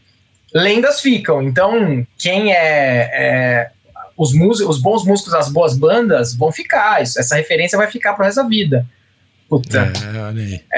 Essa pra mim foi triste, cara. Esse ano passado ver a morte do Van Halen pra mim foi a maior decepção, assim, maior tristeza musical que eu tive, porque era um cara que eu sempre tive como referência, é um cara que eu sempre amei, a banda Van Halen. Ele é um cara que, pra mim, tá entre os 3 maiores guitarristas do mundo, acho que tá, assim, num patamar até acima, nível Deus dos outros, sabe? Tipo, extraplanar dos outros. E, cara, eu não vou ter a oportunidade, ninguém vai ter a oportunidade de ver esse cara ao vivo, pelo menos dessa nova geração. Da galera dos anos 80, talvez. Uma vez. Fazer mais shows, Agora, a gente que nasceu nos anos 80, 90 e não teve oportunidade, nunca mais vai ter, porque dificilmente a gente vai ver um Ed Van Halen surgir nos próximos anos, nas próximas décadas, né? Porque é um cara que foi muito único, ele conseguia fazer isso, ele tinha as referências dele, ele conseguia puxar a referência, porque o tapping não foi inventado por ele, ele popularizou o tapping, as outras técnicas, mas ele conseguiu colocar a identidade dele no momento que você escuta Van Halen, você sabe quem é, entendeu? Nossa, eu tô muito triste. Lionheart é o último respiro do rock. Vai rolar, mano. Não é só a banda de vocês? Lionheart aqui. Pelo amor de Deus, senão ela vai chamar o Tier Rock com todas as forças. Tier Rock, cara. A lenda. Dia 11. É isso, cara. Puta, mas, mano, o Van Halen pegou, hein, cara. Puta merda, é embaçado, né, cara? Porque é um dos caras que revolucionou a guitarra por, né, que nem você falou, ele não foi o cara que inventou o tapping, mas muito do que veio depois dele, que tinha tapping em algum momento, muitos faziam exatamente da forma, do formato que ele fazia, claro, colocando uma personalidade e tal, mas eu acredito que influenciou guitarristas até hoje, com certeza absoluta, e cara, aí que tá, né, pessoas que marcam assim, ainda mais nos anos 80, né, porque a gente teve muitos guitarristas que lá nos 70 já revolucionaram tudo e tal, e nos 80 já teve um cara que revolucionou de uma técnica que é usada até hoje, que a galera gosta de usar, muito inspirada nele, e ele conseguiu ser revolucionário. É difícil da gente ver, hoje em dia, alguma coisa que a gente nunca viu ou que a gente nunca adotou tão forte na cultura do rock, do metal, como aconteceu com o Van Halen. Então, independente de você gostar de Van Halen ou não, você tem que entender que aqueles Two Hands lá, cara, tem um pezinho dele. Você escuta nas músicas lá, tem um pezinho dele. É a contribuição que o cara deu pra música, né? É que nem todos esses caras que foram divisor de águas, né, em técnica, em sonoridade, em musicalidade, o próprio Page também, que inseriu muita coisa com Led Zeppelin, de parte música folk, algumas coisas, então acho que tem muito de você transformar em marcos, né, de que dali pra frente a música, a leitura mudou, né, então... Cara, tem um... Esses dias eu tava vendo uma série documental, não é série, eu acho que é um documentário na Netflix, que é John e Yoko, cara. Pô, foi muito legal, cara, ver o processo criativo do John Lennon, cara. Putz, que legal que é aquilo. E aí eu somei com outro que tá rolando, tá pra ser lançado ainda, que é o dos Beatles, que o Peter Jackson vai lançar, né? Vocês viram isso aí? Peter Jackson dirigindo material inédito dos Beatles, cara. Mostrando no backstage. Puta, cara, eu vou deixar o link aqui pra vocês. O trailer não é um trailer. O Peter Jackson pegou no final do ano passado, veio a público e falou assim, cara, estamos vendo que a situação tá foda, pandemia e tal, quero dar um presente pra vocês. Ele fez um mini clipe, deve ter uns 10 minutos. Ele pegou um trechinho do filme aleatório, que ele falou que não vai ser exatamente isso no filme final, mas é tão legal você ver as imagens em altíssima resolução dos Beatles compondo, se divertindo no estúdio. Cara, maravilhoso. Então, procurem no nosso site, na descrição do episódio, cara, que vale super a pena ver esse link aí. Será que ele vai pôr a capa do Help com os 4 hobbits no lugar ou não? Vai saber, né? Pô, já puxando o gancho do Lucão dessas paradas de série, assim... É uma série antiga, galera, que tem na Netflix. Eu acho que a maioria de... Todo mundo aqui já deve ter assistido, mas caso não tenha visto ainda, chama Abstract. Ah, isso é incrível. Na Netflix. Tava lembrando, eu não olhei todo ainda. Cara, o processo criativo dos caras, tipo... A gente não tá falando de qualquer pessoa, né?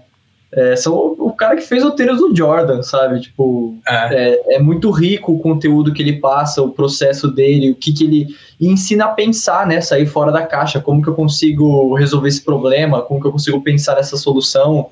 Então, é muito massa mesmo. E é legal o cara ver que as coisas não acontecem facilmente, como pode parecer depois de pronto. A gente vê os caras suando, né, cara? Tem um que eu achei muito legal sobre arquitetura. É. Que é muito... Sim, animal. É um dos primeiros, eu acho. Deve ser... Acho que veio logo depois desse do cara do Zer Jordan. Cara, tu vê o trabalho do cara, pensa... Ah, que legal, o cara fez um projeto. Não, cara, tem... Que nem a gente fala, tem anos de trabalho para chegar naquele projeto. Um trabalho final... Começou quando o cara tava lá na faculdade estudando ainda, quando o cara tava no secundário lá. Aí.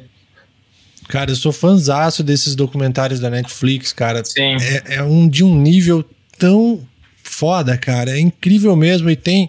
Se você pegar o Abstract, é uma coisa muito estranha que não tem nada a ver, mas que vai conectar, que é o Chef's Table.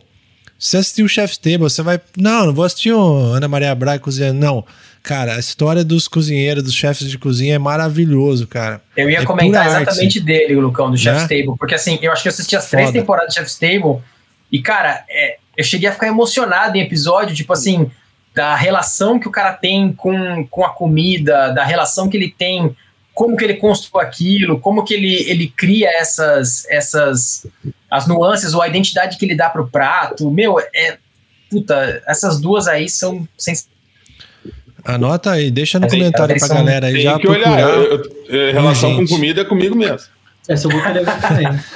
Cara, assista, mano. Assista. É incrível a história. Como é construído o documentário, tudo. Teve até um... Depois eles... Acho que muito tempo depois, não sei, ou na época que eles lançaram o Chef's Table, um dos episódios, quem encabeça, né? Quem é o personagem principal é o Máximo Bottura, que é um chefe italiano, que ele tem, acho que é um dos poucos que tem 3 estrelas Michelin no restaurante dele lá, que chama Osteria Francescana, lá na Itália. E aí ele, obviamente, fala como ele começou pequenininho, fazia massa com a avó dele, e aí ele pegou a receita e foi desenvolvendo e foi adaptando para os métodos atuais, para a cozinha mais contemporânea. E ele criou um prato que chama 5 Waves of Parmesan, não sei, que ele consegue fazer, pegar o parmesão e transformar, e apresentar em 5 formas diferentes. Então, sei lá, espuma, de parmesão, um toste de parmesão, não sei o que lá, o parmesão... Cara, aí você vê, pô, da onde que o cara chegou, qual foi a referência que ele pegou para tentar, sei lá, pegar um troço que é tão trivial na Itália, um parmesão, um parmigiano regina lá, que é aqueles parmesãozão gigante, e trazer isso pra culinária contemporânea com tanta... e ser tão único, né? Então, cara, é um negócio... Pra mim, que acho que você conseguir avançar na caixinha sair muito da caixinha, cara. Como sempre, entendeu? Tipo... Mano, eu diria que o Chef's Table vai além do Abstract ainda, de tão foda que é. É genial. Tem um episódio lá, que eu acho que é o primeiro da segunda temporada, não sei se você viu, Leandro, de um chefe americano que teve câncer na língua, ele cozinhava sem sentir os gostos, as paradas. Falei, caramba, mano. Como é que consegue, cara? Tipo... Que coisa incrível. É muito foda as histórias. E aí, puxando isso aí, a Netflix tem um outro agora, novo, que eu acho que se o Leandro não assistiu, você vai pirar. Que é Por Trás Daquele Som. Você já viu isso aí? Não, cara, esse eu não vi, mas já tá na lista, pelo jeito. O Por Trás Daquele Som, ele conta a história por trás do som, obviamente, mas ele tem a história por trás do Hurt, do Nine Inch Nails, cara. É maravilhoso esse episódio. É maravilhoso. Aí tem artistas pop, a maioria e tal. Mas esse episódio, que tem a música Hurt, putz, cara. Que por sinal, o Trent Reznor é um puta produtor, né? Ele é foda. As trilhas que ele faz de filme são incríveis, cara. Tem um que, assim, como referência, não é bem uma referência, mas assim, é a minha referência porque eu cresci brincando com brinquedo, com bonequinho e com videogame. Tem um que chama Toys That Made Us, que é tipo, ele conta as histórias dos brinquedos mais famosos da história. E aí ele fala como que foi, tipo, fala da história da Hasbro, da Mattel, dos bonequinhos do G.I. Joe, da Barbie, da do Meu Pequeno Pônei, do Lego e tal. Mano. Então você vê a construção da coisa.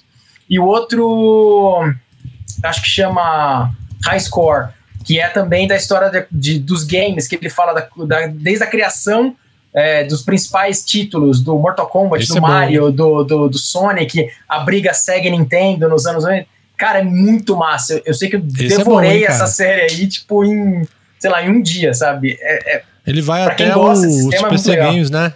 É, eu pensei que ele ia avançar mais, mas ele chega até o PC Games, né? Lançamento de PlayStation, alguma coisa assim, e para ali, né? Sim. Eu acho que vai ter mais, talvez, não sei se eles vão lançar mais alguma coisa, talvez um pós, assim, mas tem uma parte que ele fala de RPG também, dos role-playing games que eles começaram a fazer em computador, que você programava só, e aí você ia respondendo as dicas só numa tela preta, e é como a gente jogava Carmen Sandiego lá atrás, que você ia descobrindo as dicas com tudo em texto, cara, então... Estamos entregando a idade. Eu não sei o que o programa falando, dos velhos já foi, cara. Não é esse aqui. Até fiquei curioso pra ver ali.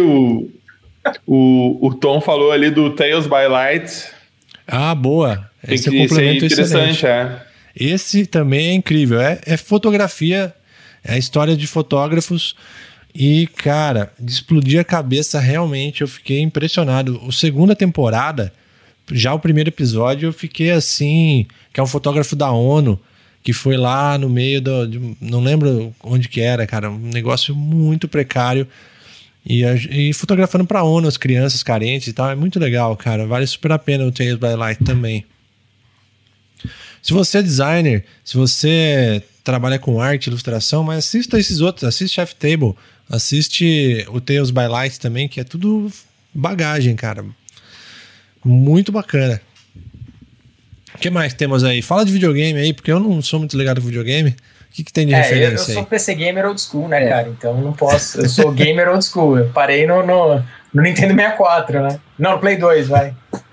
O Rafa é um cara que joga muito Play 4. Ele já deve ter jogado boa parte das franquias aí. Zerou Cyberpunk, não tinha nem lançado o jogo ainda. O cara já... Você zerou os bugs do Cyberpunk também, Rafa? Cyberbug. Cara, eu não lembro. É a conquista lá do PlayStation, né? Coletou todos os bugs. Medalha, né? Coletou todos os bugs do Cyberbug. Não, que tanto falam os problemas do Cyberpunk. Sério? Eu não sei o que tanto falar em casa. Roda liso. Ô, louco. Desculpa aí. A 2080 Ti roda liso lá. O cara tem placa de vídeo de mineração, velho. Não dá pra competir, cara. Mas fala aí, Rafão, traz os títulos aí. Né? Mas, cara, é que não é bem jogo digital, né? Mas se tem um jogo que me dá muita referência, que eu amo de paixão, é RPG.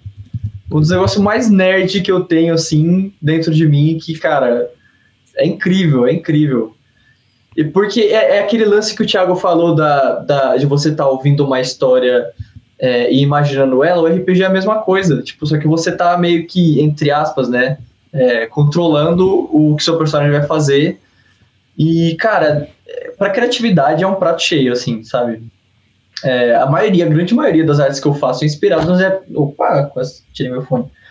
É baseado nos RPGs que eu jogava com os meus amigos, tipo, há muitos anos atrás, assim. Cara, é massa. A gente percebe, olhando o mode dos seus trabalhos, assim, a gente vê que tem um universo que existe, né?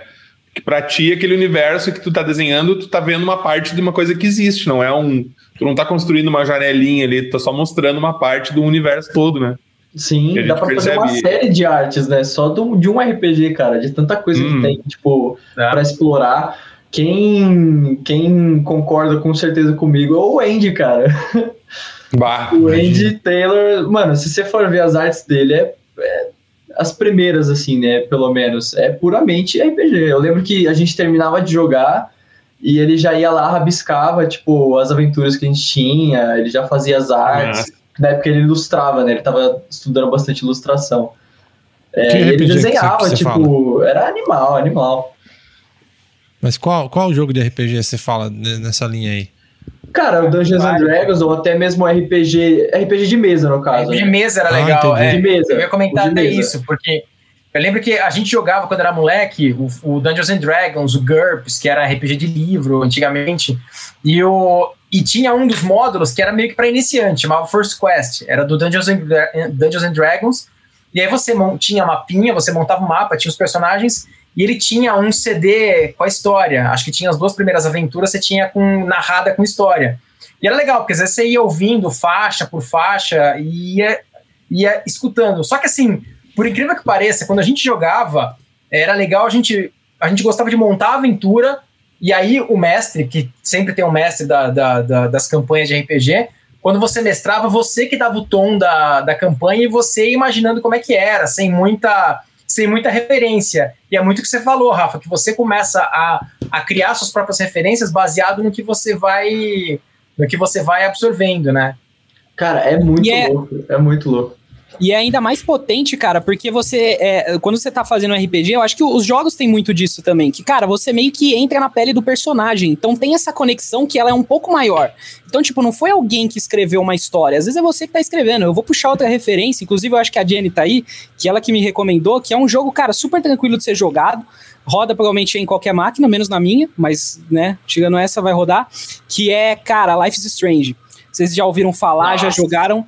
É pesadíssimo, cara. É tipo, realmente a questão de você montar a história do jogo. Então, é tipo, cara, é baseado na tua escolha, cara. Você cria uma conexão tão grande com os protagonistas, com os personagens, cara, que é uma coisa absurda, cara. É um jogo que soube mexer muito bem com as emoções. Então, cara, Life is Strange é um jogo pesadíssimo, super recomendo aí. E que nem eu falei, cara, acho que tem até no celular, cara, pra jogar Life is Strange, então é super tranquilo e é aquela coisa, cara, você tá no controle, você tem que tomar as decisões lá do negócio que vai definir o rumo da história. Então, eu acho que quando tem essa conexão um pouco maior com a pessoa que tá jogando, aquilo se torna mais único, né? Então, putz, é uma referência legal. Que massa, hein? Galera que tá aí no chat, se quiser mandar referências pra gente complementar aqui pra galera, pode mandar aí que a gente repassa e complementa o nosso conteúdo. O que mais temos aí, pessoal? Cara, teve uma... Não sei se é... Obviamente não é referência de conteúdo, mas assim, eu sempre fui fissurado por Magic the Gathering, que é card game, né? De jogar. E, cara, as artes do Magic é um negócio, assim, surreal, cara. Óbvio, o lore, que é toda a história que você compõe, é uma coisa à parte, porque a própria Wizards, que criou os roteiristas que foram desenhando, foram escrevendo essa história ao longo do tempo, eles se encarregaram de construir o mundo lá, de dominar os planos e não sei o que lá, os personagens e tal. Mas assim, os artistas que criam as cartas, as referências de arte, é muito massa, porque cada um também tem a sua identidade, cada um tem consegue colocar naquele conceito de carta a sua própria identidade em cada uma delas, em cada arte. E eu, assim, hoje, apesar de ter o Arena, jogar mais até no computador e no celular, porque é mais prático, eu sou fã do papel mesmo, cara, de ter as cartas em paper. Eu tenho coleção, eu passo, eu jogo em paper, eu, meu irmão e uns amigos nossos, que a gente gosta disso, porque, assim, você vê a referência da carta, você vê o contexto que ele dá, muitas vezes a história que está atrelada ali com as cartas, e o artista consegue repassar isso pra carta, né, pro conceito que ele dá. Puta, é muito foda, cara. Eu fico pirado, cara, com os concepts do Magic, cara. Cara, dá pra passar o dia inteiro só olhando, né? Dá. São milhões e milhões e milhões e milhões de concepts, assim, tipo, um mais louco que o outro. É bizarro, assim, bizarro. É. Esse Arena aí foi a salvação, cara, porque... eu achava foda ficar comprando as cartas e tudo mais, e aí com isso aí você conseguir jogar online no PC com qualidade, cara, bacana demais, né? E é free pra instalar, né? Eu instalei porque quase não tem jogo pra Mac, né? Total. E aí eu baixei, massa, cara. A vantagem do Arena, cara, é que assim, tipo, óbvio, como todo game, né, online, dinheiro também faz diferença, porque se você conseguir gastar grana pra comprar booster, pra comprar carta, pra comprar gema, aumentar tua pool de cartas, óbvio, é muito melhor, você vai conseguir montar um deck muito mais competitivo. Mas da mesma maneira você também não precisa fazer isso, porque conforme você vai construindo seus decks com as cartas e vai ranqueando, vai passando de nível, você vai ganhando mais booster, você vai ganhando mais coin lá, mais gold pra você também trocar por booster. Então assim, Você tem formas de conseguir construir um deck competitivo, né, sem ter que gastar tanto dinheiro quanto gastar no paper, porque, cara, hoje em dia, com a subida do dólar, tá realmente um absurdo. Eu compro, às vezes, quando posso, né, mas, assim, se você for ver, eu geralmente sempre compro um bundle, que é tipo uma caixinha, né, que vem com alguns boosters, vem carta promocional quando sai coleção nova, mais para eu manter o meu gosto de colecionador mesmo do que efetivamente para jogar, né. E, cara, você vê que antigamente, na minha época, que eu era moleque, puta, você comprava booster por R$3, R$4, vinha lá 10 cartas, pacotinho de quarta edição, Terras Natais, que era tipo os primeiros edições que eu comprei lá atrás em 96, entendeu? E hoje não, cara, você vai tipo, comprar, é 30, 40 pau, às vezes um booster. Booster de Double Masters antigamente era 80, R$90, tipo, meu, não dá pra você, é um vício caro, entendeu? Não dá pra você manter isso hoje. É pior que droga, cara, então... Tudo ficou caro. Cara, mas foi caro. Eu fui na casa de um amigo meu, ele tava jogando CSGO. Cara, a faca dele custava R$15 mil. Como assim? Não, mas é, cara. É no jogo do mercado. É, no jogo. Não, mas peraí, eu vou defender. Leandro, deixa eu explicar. Leandro. Não, a faca que ele estava usando num jogo online de tirinho. Caramba. Vale no mundo real, em moeda, Fiat, de verdade, nossa, R$15 mil para o cara ter direito de ver na tela. Na verdade, o cara mal vê, né? Quem vê os outros quando vão lá pegar depois de matar o cara. É, vê pixelado essa merda, velho. Você acha que todo mundo renderiza essa porra como deveria? Mas, cara, fator revenda, velho. É um puta mercado, velho. Eu não tô zoando, não. Tô falando sério. É um puta mercado. Sério? Tem muita gente que compra e tipo, putz, vou pegar esse aqui que tá barato, vender quando deu a alta. E, cara, ganha muita grana. Tem youtuber aí, cara, que os caras mostram o inventário, o cara tem 100k só de inventário, tá ligado? Nossa. Agora não, ferrou. Agora com o NFT cara. Vai piorar. É. Agora pra te comprar o Nyancat tem que pagar uns $500 mil, cara. Cara, isso é uma grana mais desperdiçada do que fazer pix pra Gótica Rabuda, né, velho? No Instagram. Caralho, velho. Manda o pack do pack de pezinho, velho. Puta que pariu, que puta dinheiro mal gasto, velho. Nossa. Sabe qual é que é o problema? As fotos você não revende, olha. Eu acho que é melhor ir pra faca. É, velho. Boa essa. Mas que foda. Ainda no negócio de jogo, de games e videogames, uma coisa bem legal, cara, é o mundo dos jogos indie. Porque, cara, tem tanta coisa com visual legal, com estética diferente, umas coisas que alguns voltaram para essa história da estética do 8 bits, né? Que é aquela estética mais antiga do pixel art, que eu acho muito bonito, eu curto, eu acho legal, gosto. Mas eu tenho visto uns jogos, cara, que tem... Os caras estão com uma direção de arte linda, cara. Música, não é nem música. A ambientação sonora do jogo, cara, é muito louco, cara. Tem um jogo que eu joguei um tempo atrás, chamado Limbo. Cara, o jogo é muito simples, cara. É uma imagem preta e branca. Tu mal tu vê a silhueta do personagem e ele conta uma história muito legal, muito louca. Tu te envolve com a história, tu te emociona com a história no fim. E, cara, é uma coisa mais simples do mundo, cara. É muito doido de ver isso. Então, pra quem tem videogame, vale a pena dar uma passadinha nas bibliotecas da sua store lá e ver, cara, porque tem uns que vale pelo visual. Cara, pra computador tem também esse Limbo. Eu já vi, tem, cara, eu joguei uns anos atrás. Ah, massa, cara, é bom mesmo. No próprio Game Awards, se vocês forem ver, a grande maioria esmagadora dos games que ganham em direção de arte são os indies, né?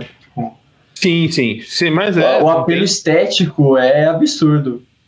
Porque daí os caras não apelam pra ser uma coisa realista, cara. Eles fazem uma coisa completamente...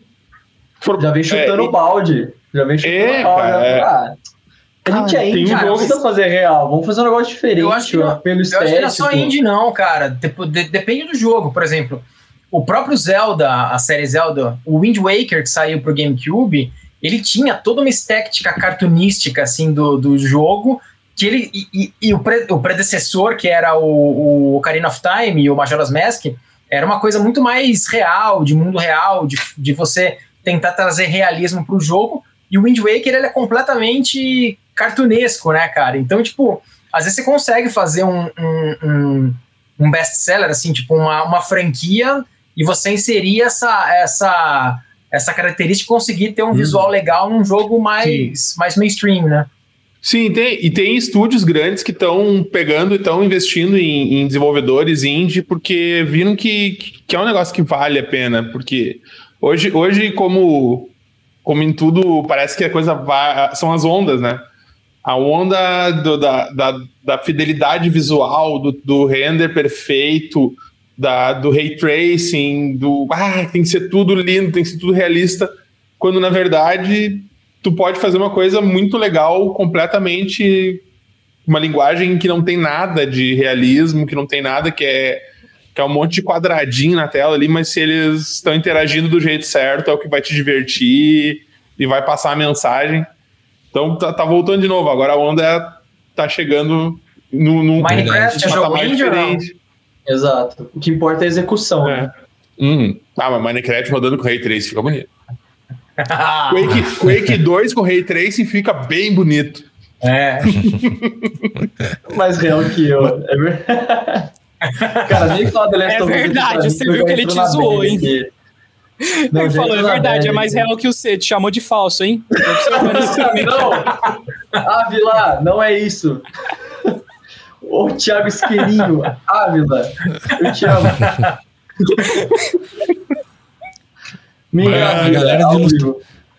A galera de ilustração tá se dando super bem, cara. É uma coisa que tá... Eu acho que tá voltando pro artesanal, né? Muita coisa tá dando a volta, a tecnologia tá ficando tão fodona que a procura pelo artesanal, pelo simples, agora tá rolando mais. Eu vejo muita gente colocando em empresas, em redes sociais, contratando ilustrador para fazer as paradas, cara.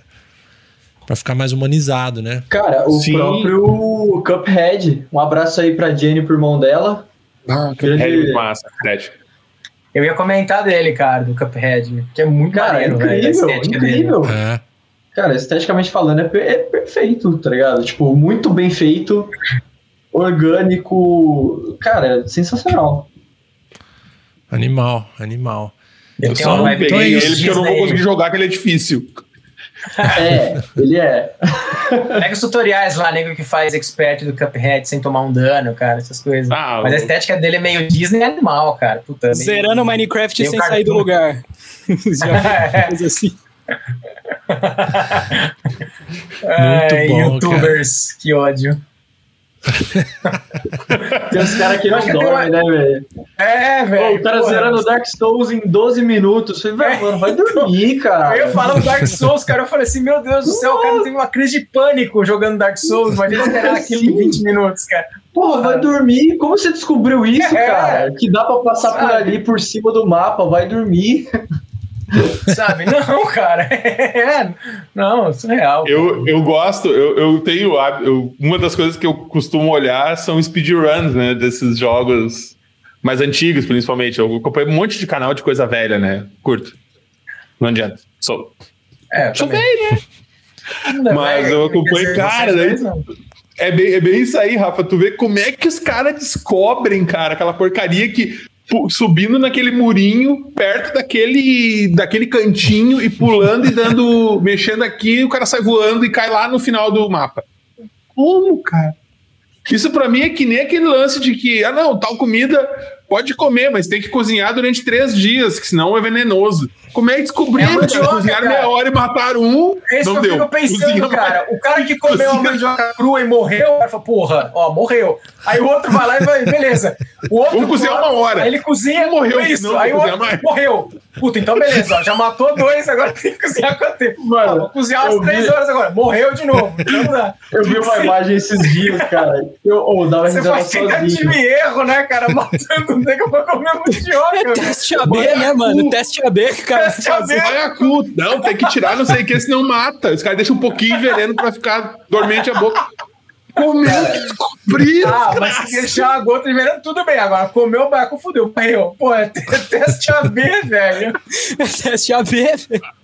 Eu vi uma imagem esse dia, cara, que era como, tipo, que os caras descobriram o primeiro cara que morreu na história, mano. Os caras olhando pro cara morto, ele falou, cara, o Wesley tá cansadão, né?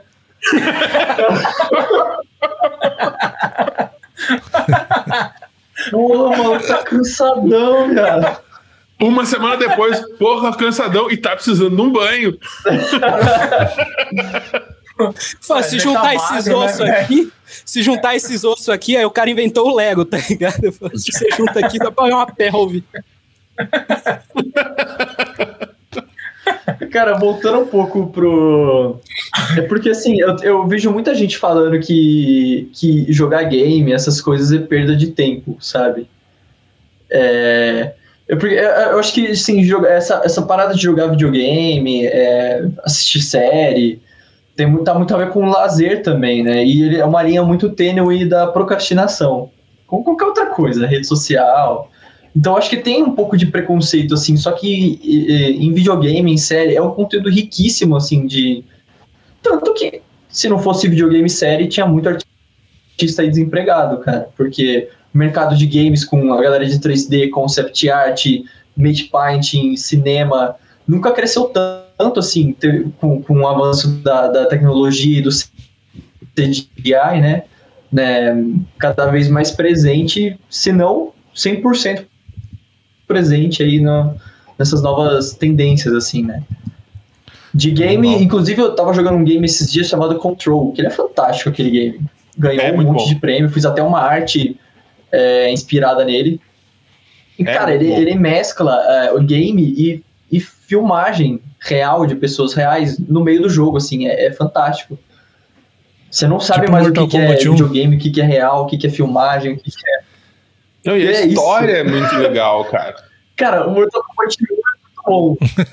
A hoje era essa pegada. Hoje tu... Não entendi nada da história do Control, mas eu achei animal. Sério? Ah, não. Eu curti porque ela tem até crossover com outro jogo mais antigo do... não vou lembrar.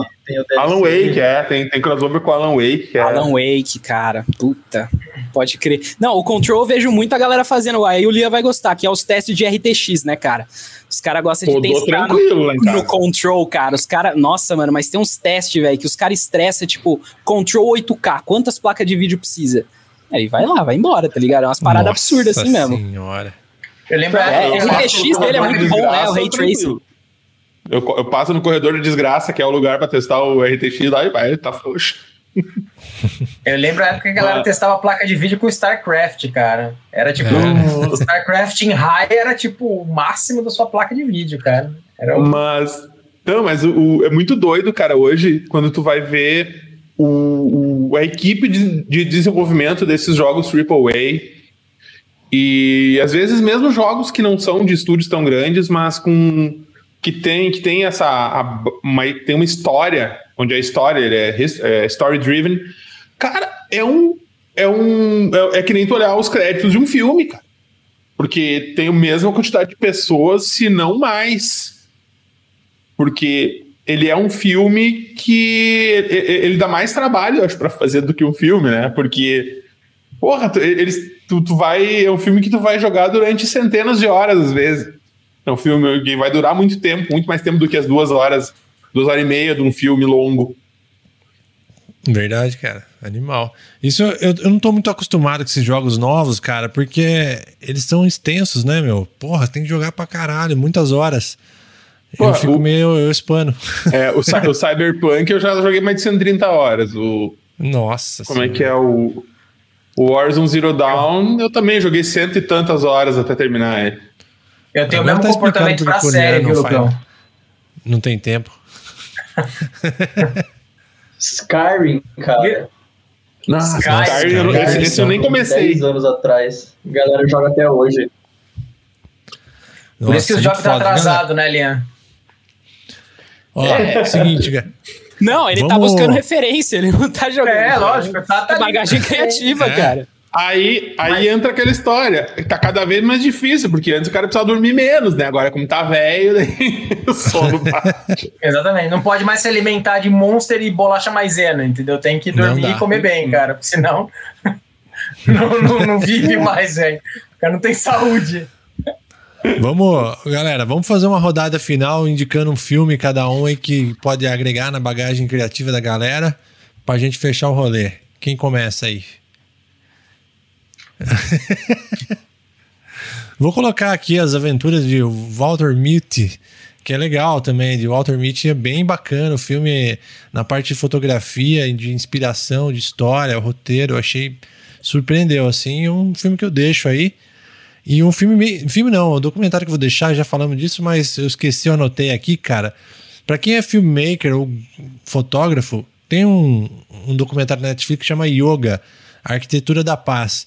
Talvez a pessoa não se relacione com o tema, mas, cara, a história é baseada no fotógrafo Michael O'Neill, que ele vai contando as fotografias que ele fez ao longo das viagens, aprendendo yoga, assim, e a cinematografia do negócio é doida, cara, é muito bonito. Então, deixo essas duas dicas aí pra vocês. Quem mais puxa aí? Filme, cara. Eu sei de uma coisa, tem uma que eu de vez em quando tenho vontade, vou olhar de novo, que é o Breaking Bad, cara, aquele negócio é... Total. É muito... Uma boa. Tem uns ângulos loucos. Eu, na minha humilde opinião, a melhor série que eu já vi até hoje, pau no cu do Game of Thrones, mas é melhor que eu já vi até hoje. Não, mas eu também... Tem uma que eu tô olhando agora, que eu tô reolhando, porque eu olhei anos atrás, e é uma série meio estranha, porque não tem, cara, em lugar nenhum, que é... Person of Interest é o nome da série. Já vi isso aí. É uma série antiga, já são 5 temporadas. E, cara, ela fala sobre um sistema que vê tudo que... Um computador que monitora todos os seres humanos. Só que fala de conceitos de Big Data antes deles existirem. Quando eles estavam ainda... Quando eles não estavam no mainstream, eles estavam lá, os caras pensando nas coisas, eles já estavam fazendo. Então, era uma série que, quando eu olhei a primeira vez, logo depois que ela saiu, 80% dela era um fumeiro desgraçado que tu não acredita, que tu diz, que bobagem. Hoje, 50% só. Porque já tem muita coisa que eles falavam lá que agora existe e acontece, cara. Essa é com o cara do Lost lá, né? Com o Michael Emerson, não? Que era o Ben Lost. É ele mesmo. É, né? É ele mesmo, é isso aí. O cara que fazia o dos outros lá. Aliás, eu não vou entrar em nossa referência, porque eu vou ficar... Sim, esse cara mesmo. Esse cara, ele é o cara que programou o sistema. É isso. Cara. Eu vou deixar duas recomendações, então. É assim, eu vou falar de música, né? Porque eu acredito que o pessoal esperava mesmo. Mas, cara, um documentário bem interessante, cara, que aí eu convido pra vocês assistirem. Tem um guitarrista que ele é uma lenda viva, que se chama Jason Becker. Não sei se vocês conhecem esse cara, mas ele é aquele cara que ele realmente ficou preso dentro do corpo dele. Ele começou a ter, né? A gente até falou de Van Halen, ele tocou na banda do Dave Lee Roth, né? Então, ele começou a ter uma doença degenerativa onde ele ficou preso numa cadeira de rodas e, cara, ele compõe música e CD até hoje com a íris do olho. E esse documentário, ele conta toda essa história, desde quando ele começou a perder os movimentos até o pessoal montando o sistema e ele gravando música com orquestra, tá ligado? Compondo tudo pela íris do olho. É assim, é sensacional, é uma coisa que, cara, você vai assistir, em algum momento de dificuldade você vai lembrar. Então, cara, é sensacional. Tem até uma cena que é bem marcante, que ele tá olhando pro braço de uma guitarra. Aí, no documentário, os caras tá falando, você sente falta e tal. Ele falou, não, é que eu tô procurando a nota só. Tá ligado? O cara descanadão.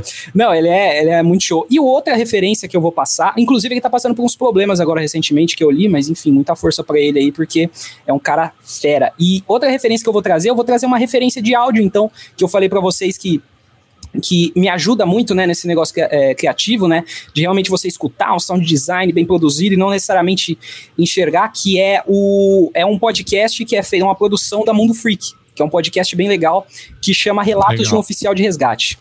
Cara, é sensacional, sugiro que vocês escutem, eu pelo menos tenho essa experiência, escuto o primeiro episódio e, cara, conheço o formato, cara, porque é sensacional. Boa. E é aquele conteúdo leve, você pode ir escutando enquanto você vai fazendo outra coisa, então fica a recomendação aí.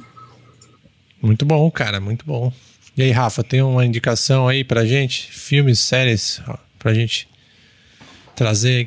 Cara, tem um filme que eu assisti, foi ano passado, retrasado, não lembro agora, da Netflix, que chama I Lost My Body, que é uma animação fantástica, fantástica, assim, é uma delicadeza, assim, do começo ao fim.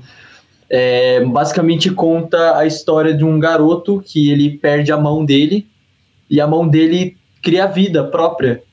E aí mostra a mão dele sobrevivendo na cidade, a trajetória, e o filme ele sempre enfatiza as mãos das pessoas, né?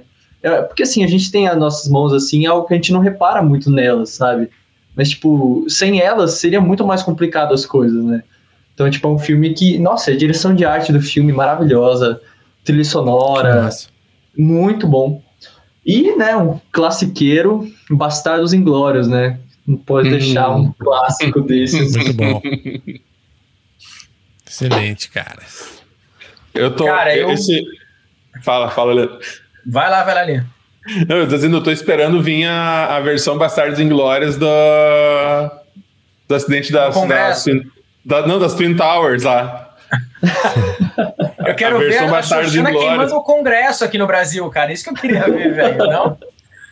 Bastardos Inglórios BR, velho. Abestados Inglórios. Abestados Inglórios, a versão brasileira, cara. Cara, se deixar Bastardos, daí vai ser aquelas dublagens de filme de policial de sessão da tarde. Macacos me mordam. Horas, bolas, ele atingiu meu terceiro. Esta não. Mentira. Igual aquela dublagem. Você já tava vendo um vídeo de dublador.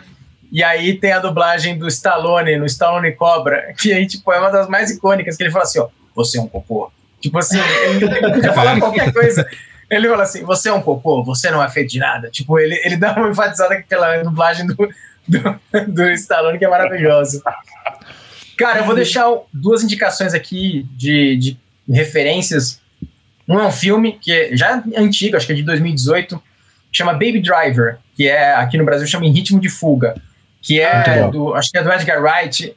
E assim, o filme ele conta a história de um moleque que dirige muito, e aí ele ajuda uma gangue a fazer roubo. Não é, ele é meio não ortodoxo, né? Porque, cara, o cara tá incitando o furto, mas assim, ele... E aí ele dirige, né? Ele é o piloto de fuga das equipes que roubam banco, roubam essas coisas e tal.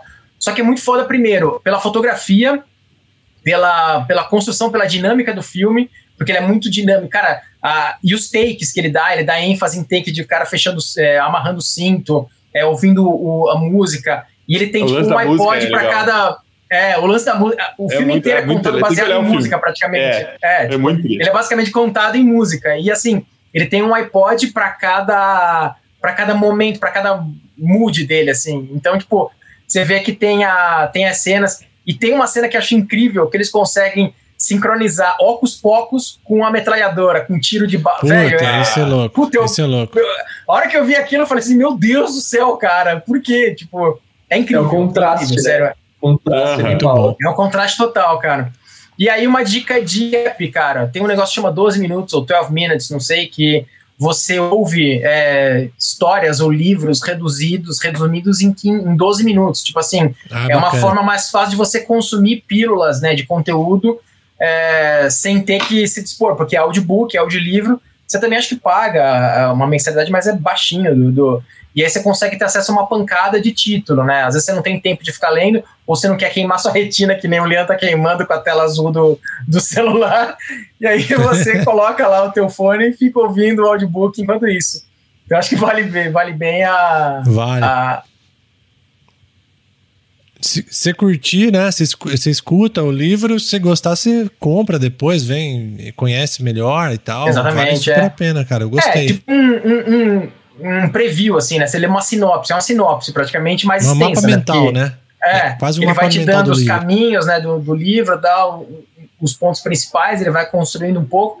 E aí, obviamente, se você gosta, se você quer se aprofundar mais em algum capítulo, algum tema que ele não tenha abordado ali, você compra o livro mesmo e lê na íntegra, né? Mas é bem legal para você ter essa essas referências, essas pílulas rápidas, né, de material. Animal. Não, vou falar, galera, mais uma coisa. Se você aí vai consumir um desses conteúdos que a gente tá falando aqui, mano, tira uma foto, marca no Stories, marca a gente pra gente ver o que tá rolando, cara. Porque, putz, cara... A gente retuita com certeza, cara. Vai ser muito bacana realmente ver que tá chegando e tá interessando o conteúdo pra vocês.